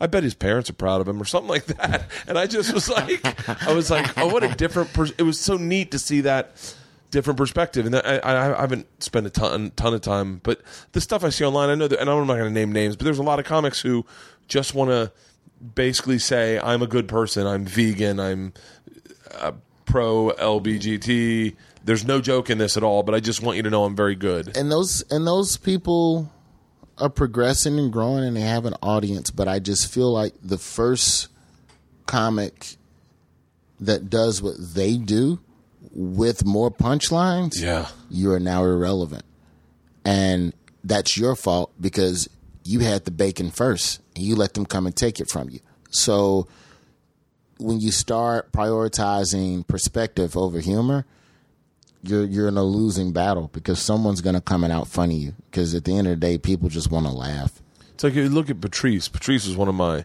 one of my favorites. He, his his his fucking he'd say really aggressive shit, but back it up with a mm-hmm. joke. I think you should be allowed allowed to sexually harass women, and everyone's like, you go what, the fuck?" and then he takes you on a 10 minute journey of justification and And by the way, he really wanted to se- sexual harass women. Like, Yeah. there was, I mean, that's I as, wish I as could say these agenda, things. agenda as agenda driven as any social justice warrior. Patrice was agenda driven. and women you could look in the crowd and see women laughing Yeah, because it was because he he said, "I'm not going to say this unless it's funny. This is how I feel. I'm going to figure out." God, I wish I had the guts. I was with him in London, and it's me, Patrice, Arena Franklin, and a couple of local comics from London. It was really funny. And I don't. Know, this is my first time interacting with Patrice. I'm not going to front like he and I were best friends or some shit. Like I knew him professionally. We see each other. Hey, Yeah. hey, how you doing? Like, Yeah, he goes up in a room, some random Jamaican room in London. So it's like not only is it Def Jam, but it's like Def Jam and foreign Def Jam, yeah, and just does like thirty minutes off of the room and the people in the room, and it's real, it's opinions. Like it was still comedy, but it was like yeah. fresh baked, like. I don't even know how to explain it, man. It was like watching somebody make a meal in front of you from scratch. Fuck, just pulling together ingredients. I got a shoelace. I got a. Yeah. I got a rock. And you're like, oh, this is a good soup. Yeah.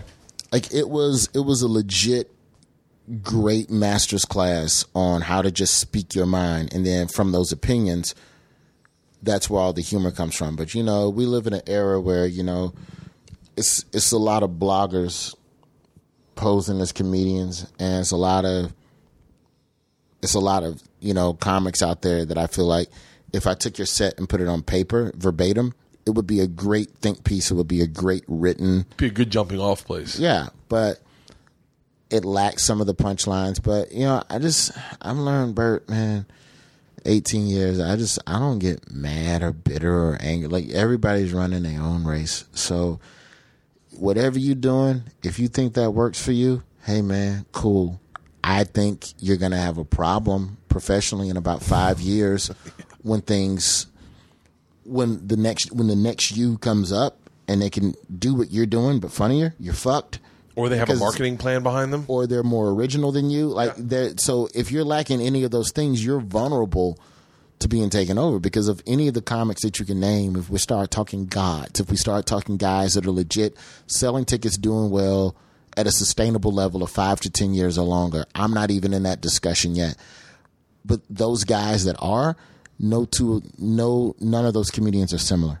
None of them have similar stylings. Yeah. None of them have similar takes on anything. So you can be similar now, but sooner or later you're gonna figure you got to figure out how to be unique, motherfucker, or you're expendable, and you will be gone. And I look at the droves of comics that, fuck, man, you know, and and it's frustrating because you see guys who you know are good and better than what they choose to do on stage. Yeah. You know, man, I can tell you stories about when we used to BET's Comic View, man. We used to go and do um we would watch Comic View tapings back in the this how janky BET was back in the day. Janky. Dude, niggas could show up to a Comic View taping and just get on if someone that was taping just said, "Yeah, he's funny. Make sure he gets on." really? So you would go to New Orleans hoping to be chosen as it called it an alternate slot. You want to be chosen as an alternate because so and so didn't show up or somebody bombed in the previous taping, so we need another comedian to make up for the bomb. So we went to the Orpheum Theater in New Orleans the year that Bruce Bruce was hosting Comic View Party Gras, and you would sit in the lobby and you had like your two suits, you had your two wardrobe choices, Yeah. and you had them already dry cleaned and pressed, and you sat in the lobby all night, all day, hoping to be chosen as an alternate, and you would just sit and talk comedy with all of these different. And it was mostly black acts. It was predominantly black acts, but And was- Gary Owen. yeah, and Gary, Owen. but Gary Owen was already booked. Yeah, was, yeah. was probably he ended up hosting the season. Gary Owen, by the way, is one of the sweetest guys in the fucking Oh, he's fucking awesome, One of the dude. greatest guys. Watch his reality show Tuesday nights on BET. I think it's at 9.30, 10.30 Eastern. Yeah. Um, but I would see all these guys, and I just saw this obsession with working black rooms with so many black comics. So many black comics were just focusing on working black rooms, and so when I started, I was like, "There's more rooms. That it's not a. There's only so many black rooms, and black comedy is set up where there's really only one king of the hill at the time. There's a king of hill. There's the king of the hill and a couple of heir parents. Yeah. and then there's everybody else. Like the Shaq roast has kind of created another tier Yeah. of prominent black comics who can go out and work. But we're all here to do Comic View to gun for one of the six positions that is available in black comedy right now. Even now, Kevin Hart's top of the heap. You got Mike Epps and Katt Williams when he feels like it. He comes down from the comedy mountain Yeah. and does some shit. And then you probably have D-Ray, Corey Holcomb, Tony Rock, and a lot of other people that have done the Shaq roast that are really Melanie capable. Comarcho. there, you- there you go. You see what I'm Haddish. saying? Yeah, yeah. It's Like it's, Haddish is next, Lil Rel is next, but Lil Rel is even more. I would put him more mainstream, and even Haddish too. She's kind of crossed over a little bit a more. little- yeah, I think she's crossed over. So I was sitting there and I'm like, I'm looking at all these comics and I'm like, nobody's doing anything that's unique. And I'm not, I, I man, I'm not, I ain't no fucking comedy genius, man. But the only thing I ever tried to do was something different from what everybody else was doing because I figured that would probably get me booked faster. So if I'm as funny as you, if we're both equally funny, but I'm talking about suicide and you talking about putting mayonnaise on the pussy, I'm gonna get booked before you because there aren't a lot of black comics talking about suicide. and the, and the, those showcase things, man, that really shines like just how much of your material is original or not. When I did the last comic standing two, nine of us had I got pulled over by a cop joke, and I was like, "Fuck, man, I got pulled over. That's my opening act. That's my Yeah. opening bit." And it was just, it- and you were like, "Wow, man, I'm not writing original. I'm writing just what everyone else is writing." Yeah, you figure out ways to make it even more, or, or you just change just change the the vessel in which you deliver it because that joke isn't about getting pulled over. The joke is about an interaction you had with a cop. Why the fuck does it have to be in a car? Put it in a mall. Yeah. Put it in a fucking store. I saw a cop in a store. I didn't know he was he- like. And Yeah. you proceed down the same joke path. So, man, I used to watch Comic View, man. I would fucking watch that shit, bro. And I would make a list. I watched two straight seasons of Comic View, and I just made a list of every topic that was touched on that night. And at the So smart. and at the end of the season, I looked at the topics and I went, okay, no jokes about these topics. So no fat girls, no sex, no I'm so broke, no credit, no black people do this, white people do that, like no raggedy car jokes, no fucking price of gas. Jo- like I just made a list of shit. I just I'm not gonna joke so about smart. this shit. I'm gonna figure out a way to make these jokes funny because if nothing else, when I go showcase for Comedy Central, at least I'm talking about something different. Even if I ain't as funny as you, fuck it, I'm talking about something different. And if you look at half the comics that do get chances now, they're more different. They're as different as they are hilarious. If you look at the, just go look at the gamut of, because I'm sure comics are listening to this shit. L- look at the gamut of comics that have done Conan or James Corden in the last five years, and tell me anything that's similar about any of them. Yeah. They're all different, and there ain't nothing like any of them anywhere else. So The real example should be Rory Scovel. Rory Scovel is one of the most Holy original. fuck, bro. One of the most original. Everything he does is totally different than anything anyone's doing ever. That guy is one of the most original comics working. I sat in the Orpheum, man. I say all of that to say this. I'm sitting in the Orpheum in Comic View, waiting to hopefully be chosen as an alternate. I don't really know enough black comics at that time. You know, I wasn't in the loop, you know. But I'm just looking at all these guys and I'm just like, y'all don't get it. Like, you're writing to a, like, this is, if you continue down this path with this type of material, there's a there's it's finite. We got to elevate. We got to do more. Nah, man, I'm gonna do this joke and this joke and that. And there's a place for all types of humor, but man, there's more money where I'm trying to go. You know, it's more opportunities. You know, it is a fucking log jam to get to the top of black comedy. Of just comedy. But Yeah. black comedy has less opportunity. You're uh, There's completely fewer right. stages. There's no. Uh, they they just brought back Def Jam again for the first time in eight years. It's back on, and I guarantee you, half of those slots were already gone before the announcement was made. So, if you're new, young, black, and funny, that's hard, man. That's a very specific skill set, and a lot of those guys that I saw back in those days, man, they're not working anymore, or they're barely working. I worked with a guy that was so talented. His name was Damn Fool. I don't know if he's still doing it. Uh huh. And I, I remember telling him, I was like, hey, man, like, you don't have to be damn fool. I remember saying that in the green room to him. And we were both younger. This is a long time ago.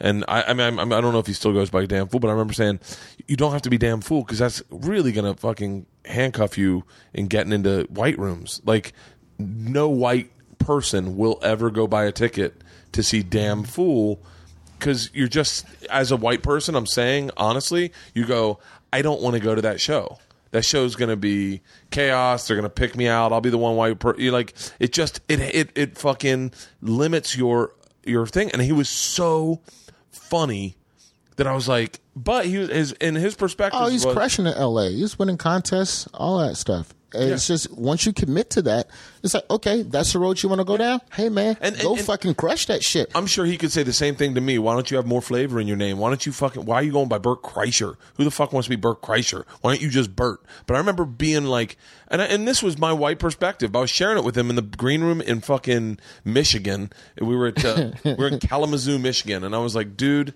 I go, what's your name? Like, can just just go by your name because you're so funny. I was like, I was like, I kept saying like Dave Chappelle could have easily been a damn fool, but he chose Dave Chappelle, and we all know Dave Chappelle, and he can do exactly what you're doing. And it's the sa- like in my head, I was like, it. I remember trying to change my name to just Bert at one point. I just wanted to be Bert, and it did not work. So they'd be like, "Ladies and gentlemen, your feature for the act for the for this evening, Bert." Just and it would just be silent. No one would applaud, and they go, "You're a headliner for the." night." they were waiting for a last fucking name. Yeah, damn fool is good. My thing is like when comics choose that path.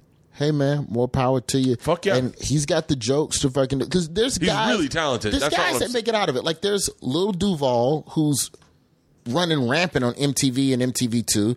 You got Charlemagne the God. You got Shawty Shawty on Wild and Out. So I mean, the, you, did you know Katt Williams' original name was the Cat in the Hat? He used to perform at Bitch.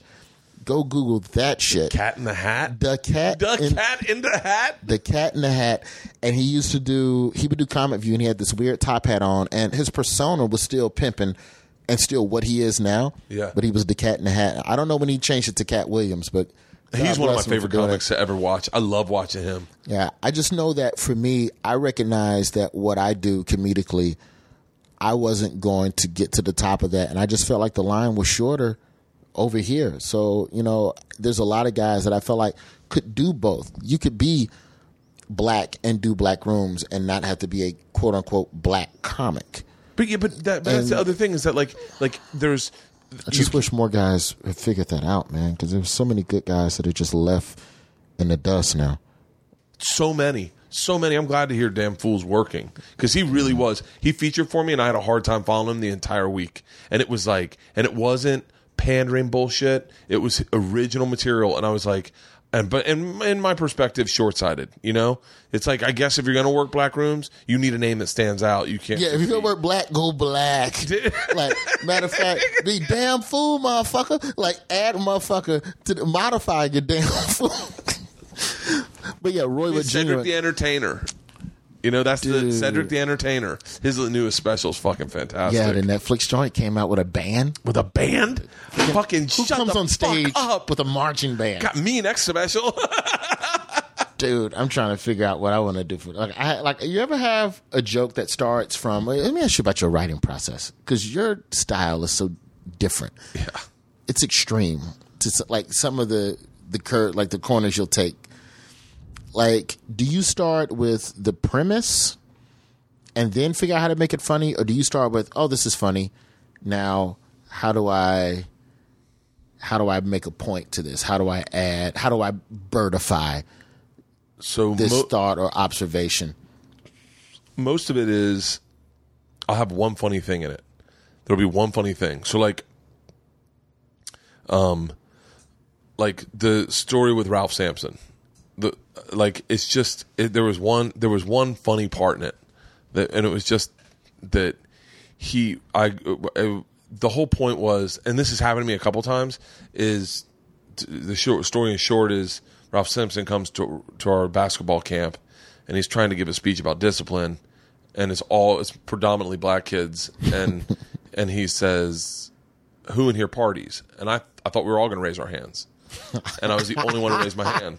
That moment is real for me because I remember that moment. And I remember being like, "Fuck, I didn't need to raise my hand." And there's like three other times in my life where I've raised my hand and I didn't need to raise my hand, and I was like, "So, so," and and I've recognized that. So I was like, "That's the jumping off part." And then, then, then there were three Yeah. parts after that that that worked really well in my opinion. And so I was like, okay, so I got these three. Now I need a way to get into it. And I and my big thing that I struggle with is a is a I need an end to this story.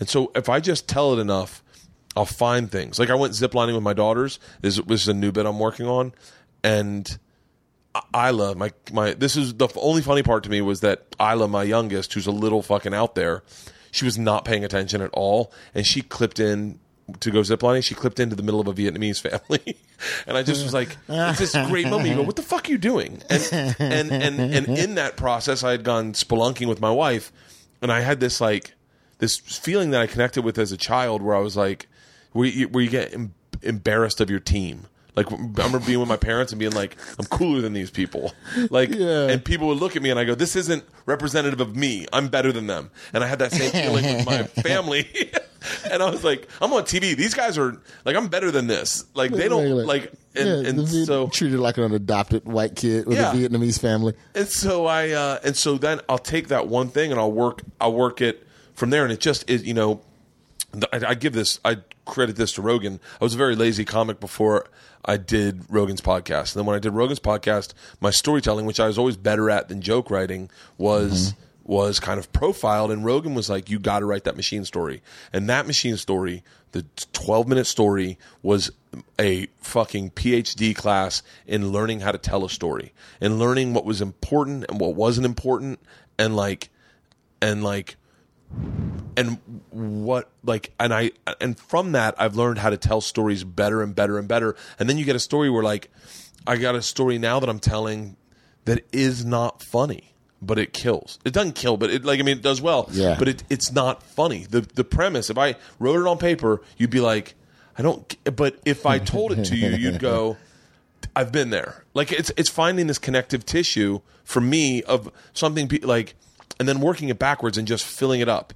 You Yeah, know, see, I can't do that. I can't write stories, and I'm not a storyteller in the least. My thing is find all right. What are the two sides to the issue, and then where's the third side to this issue? Yeah. Or why do both sides not matter on this issue? So if it's something I'm at, like, it's more disbelief than anger, is what I try to play on stage. Sometimes Yeah. it comes across as anger, but like, I'm trying to, I'm working a bit now about the national anthem and how, oh, like, I don't even want to get into whether or not you should or shouldn't take a knee. That's a separate discussion. The people I'm upset with are the people who are surprised that black people have a problem with America. Like, and so then the whole bit, the national anthem shit is just an entry point. But for me, it's just attacking people who are so blind that they're shocked. Yeah. Like, it's one thing to be, oh, I didn't know that was happening, but to be shocked, like that, if you're shocked, that means you thought we were having a great time. And now you're taken aback yeah. That we're not patriotic, and it's, it's it's a long bit, but the whole the whole premise of the bit is just about how black people you can't expect patriotism out of black people. It's never been who we are. Listen to our music. Nowhere in the history of black music is there a hit patriotic song. No. We we don't do patriotism. Not even the Fat Boys did one. no. if you're gonna, Right. if someone was gonna give you one, it would be the Fat Yeah, Boys. we'll do a cover, but we won't write original patriotic shit. That's just not black. That's white artists write original patriotic song. Yeah, and so then I go Leonard down the, exactly. So then the joke is going down the Yeah, line that's great. of That's great. and then you talk about how black people don't talk about America. Black people sing about specific cities where they can have a good time. And so then you break down all the songs where black people talk about cities. So you got Welcome to Miami, California knows how to party, Georgia on my mind, Empire State of Mind with Jay Z. Like so God you start yeah. so it's like about just the dichotomy, the black psyche, and how black music tells you what we're feeling, and that's really what the joke is about. So it, to me, it's like finding this third prism to what's apparently a two-sided issue, and so that's kind of how I try to write. You know, sometimes there's issues where, all right, the Confederate flag, yeah, I'm against the flag, but let's also acknowledge that it was kind of helpful. It Well, that's, helped. well, that's what I. That's what I like of what you do is you you do you take the point and then you look at both. You look at all angles of it, and then come from the one where no one's everyone's like, oh, I thought he was going to go that way. That's what I try, and that's where the Daily Show has really helped my writing, bro. Oh my god, dude! You sit in a room every morning with like fucking ten or eleven Emmy winners, because there's a lot of the old guard that's still there on the writing staff from Jon Stewart's days, and you'll walk in the room. The way the way I describe it is that I'll walk in the room with an apple, and I want them to help me slice it. And these motherfuckers will take the apple and slice, bake it, sprinkle cinnamon on that shit, fucking toast it, flambe, add some granola, some crumbles, pie crust. You walk out of the room confused with a strudel. Yeah. What I the ca- fuck? Yeah. I just want you to help me slice this apple. And these motherfuckers have made the most delicious, amazing apple tart dish oh. with the same apple. Oh. and it's and it's and it's in the wheelhouse of what you do. You're basically writing. I mean, theoretically, like three minute bits, or, or like it's like 100%. It's it's what your strength is. It's taking that and and showing, just seeing the way other people do it. I can't tell you how many times there's been bits that I've done on this show where I'm just like, God damn, I wish I could do this on stage. Yeah, God, da- eh, but the ethics in me won't let me take something that we've already done on the show and put it. Going back to the whole writing, who's writing the bit, Yeah. type thing. But yeah, God damn, it's, one of the writers wrote something one day about black people and ghosts and how um, black being black is exhausting. It's an exhausting existence. That's why there's no black ghosts because black people are so tired they don't have the strength to come back from the dead. just want to rest. I, I'm not doing it justice, but like, it's definitely like it's just one of those days. Like, God damn, I wish I'd have thought of that. And I have those moments every day, man. So it's a blessing, dude. dude, I'm so I'm so happy for you. I really am. I, you were you you were living in the same building as my sisters for a while. Dude, Beechwood, long live Beechwood. That is a weird building. They still packages there. Yeah, I'm still in the Facebook group for that building. It's just a bunch of old white people arguing about the swimming pool. oh oh well, the swimming pool's back. Yeah, oh, it's back now. Is Yeah. the warmer on again? It's getting colder. Is the swimming pool heated this year? We went we went to go have dinner at my sister's the other day. The pool is always there. It's going as there. and there was this white man sitting in the lobby, and me and my daughters walk up to the front door. Our arms are filled, my, like we're bringing fucking food over. Yeah. and uh, he's sitting in the lobby, and we just went, "Hey, can you open the door?" And he just went, "No," and I went.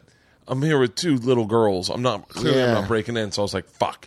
So I put my stuff down. I hit the code. Door opens. I walk in and I'm just looking at him. We're both waiting for the elevator. I go, Yeah. Couldn't have just, couldn't have just gone. But that's that mentality. That is that That's weird. Beechwood. Yeah. They're very, very weird over there. But man, I appreciate it, sir. Dude, it's, I'm fucking so excited for you, man. It's, so, it's fun to watch a friend fucking blow the fuck up. Well, I appreciate it, sir. So I'll try and keep delivering, and then maybe one day I can finally headline in Nebraska. We'll be fucking 50. club. We'll be doing a good tour of 50. I, you know what I want to do, man? Just to be a dick. And It, it'll be petty, and I'll look like the asshole, so I can't do it. But I want to do it. I want to do an across the street tour, and I just want to do comedy at venues that are physically across the street from clubs that never headlined me. Oh, that's a fucking. And right now, I know for sure it would be Loony Bin, Wichita, Loony Bin, Little Rock, and the Funny Bone in Greensboro. No, the Comedy Zone in Greensboro, North Carolina. God, they've never headlined me either. those would be. It's so petty. I'll go back and headline these rooms and just make money. Like now, I get why comics have the weird riders Yeah. in certain clubs. Oh, it's yeah. not because they're a jerk. It's because this club ten years ago did something to you that you never forgot and you never got over because you're not an adult. Yeah. And then you just go, you know what? I want three plates of ribs in my green room. I want white. I want white Air Force Ones, brand new. Oh, I already know who you're talking about. Size eights. Size eights. size eights. Funny thing about that guy with that that um that rider is that um he was headlining in Birmingham one year, and the comedy club because he gets a new pair per show, per show. Yeah. so they So add, they have to get six fucking Air Force size eight Air Force so they add two shows.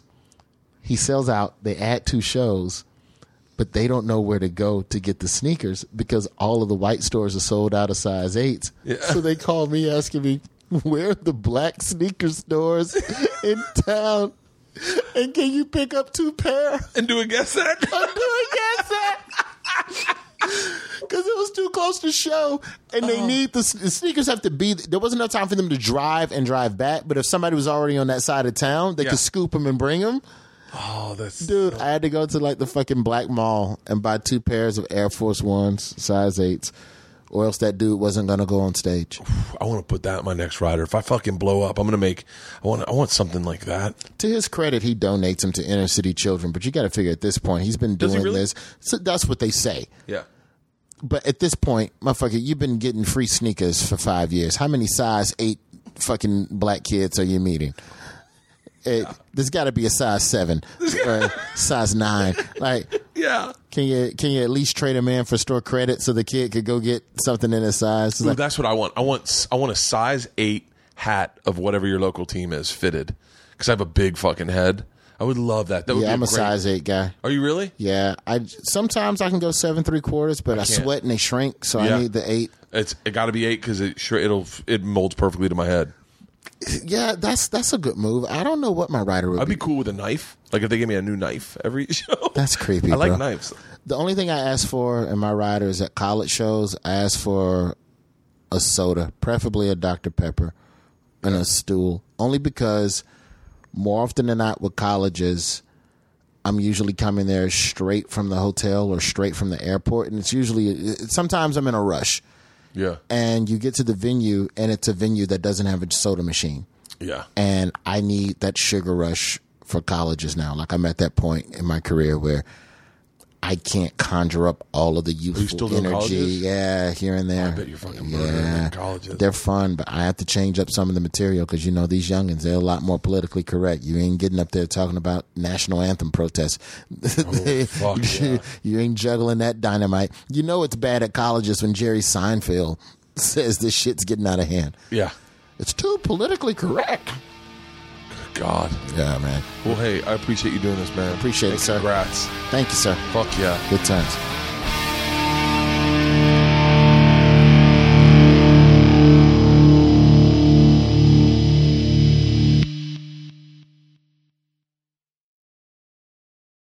This episode was brought to you by The Machine.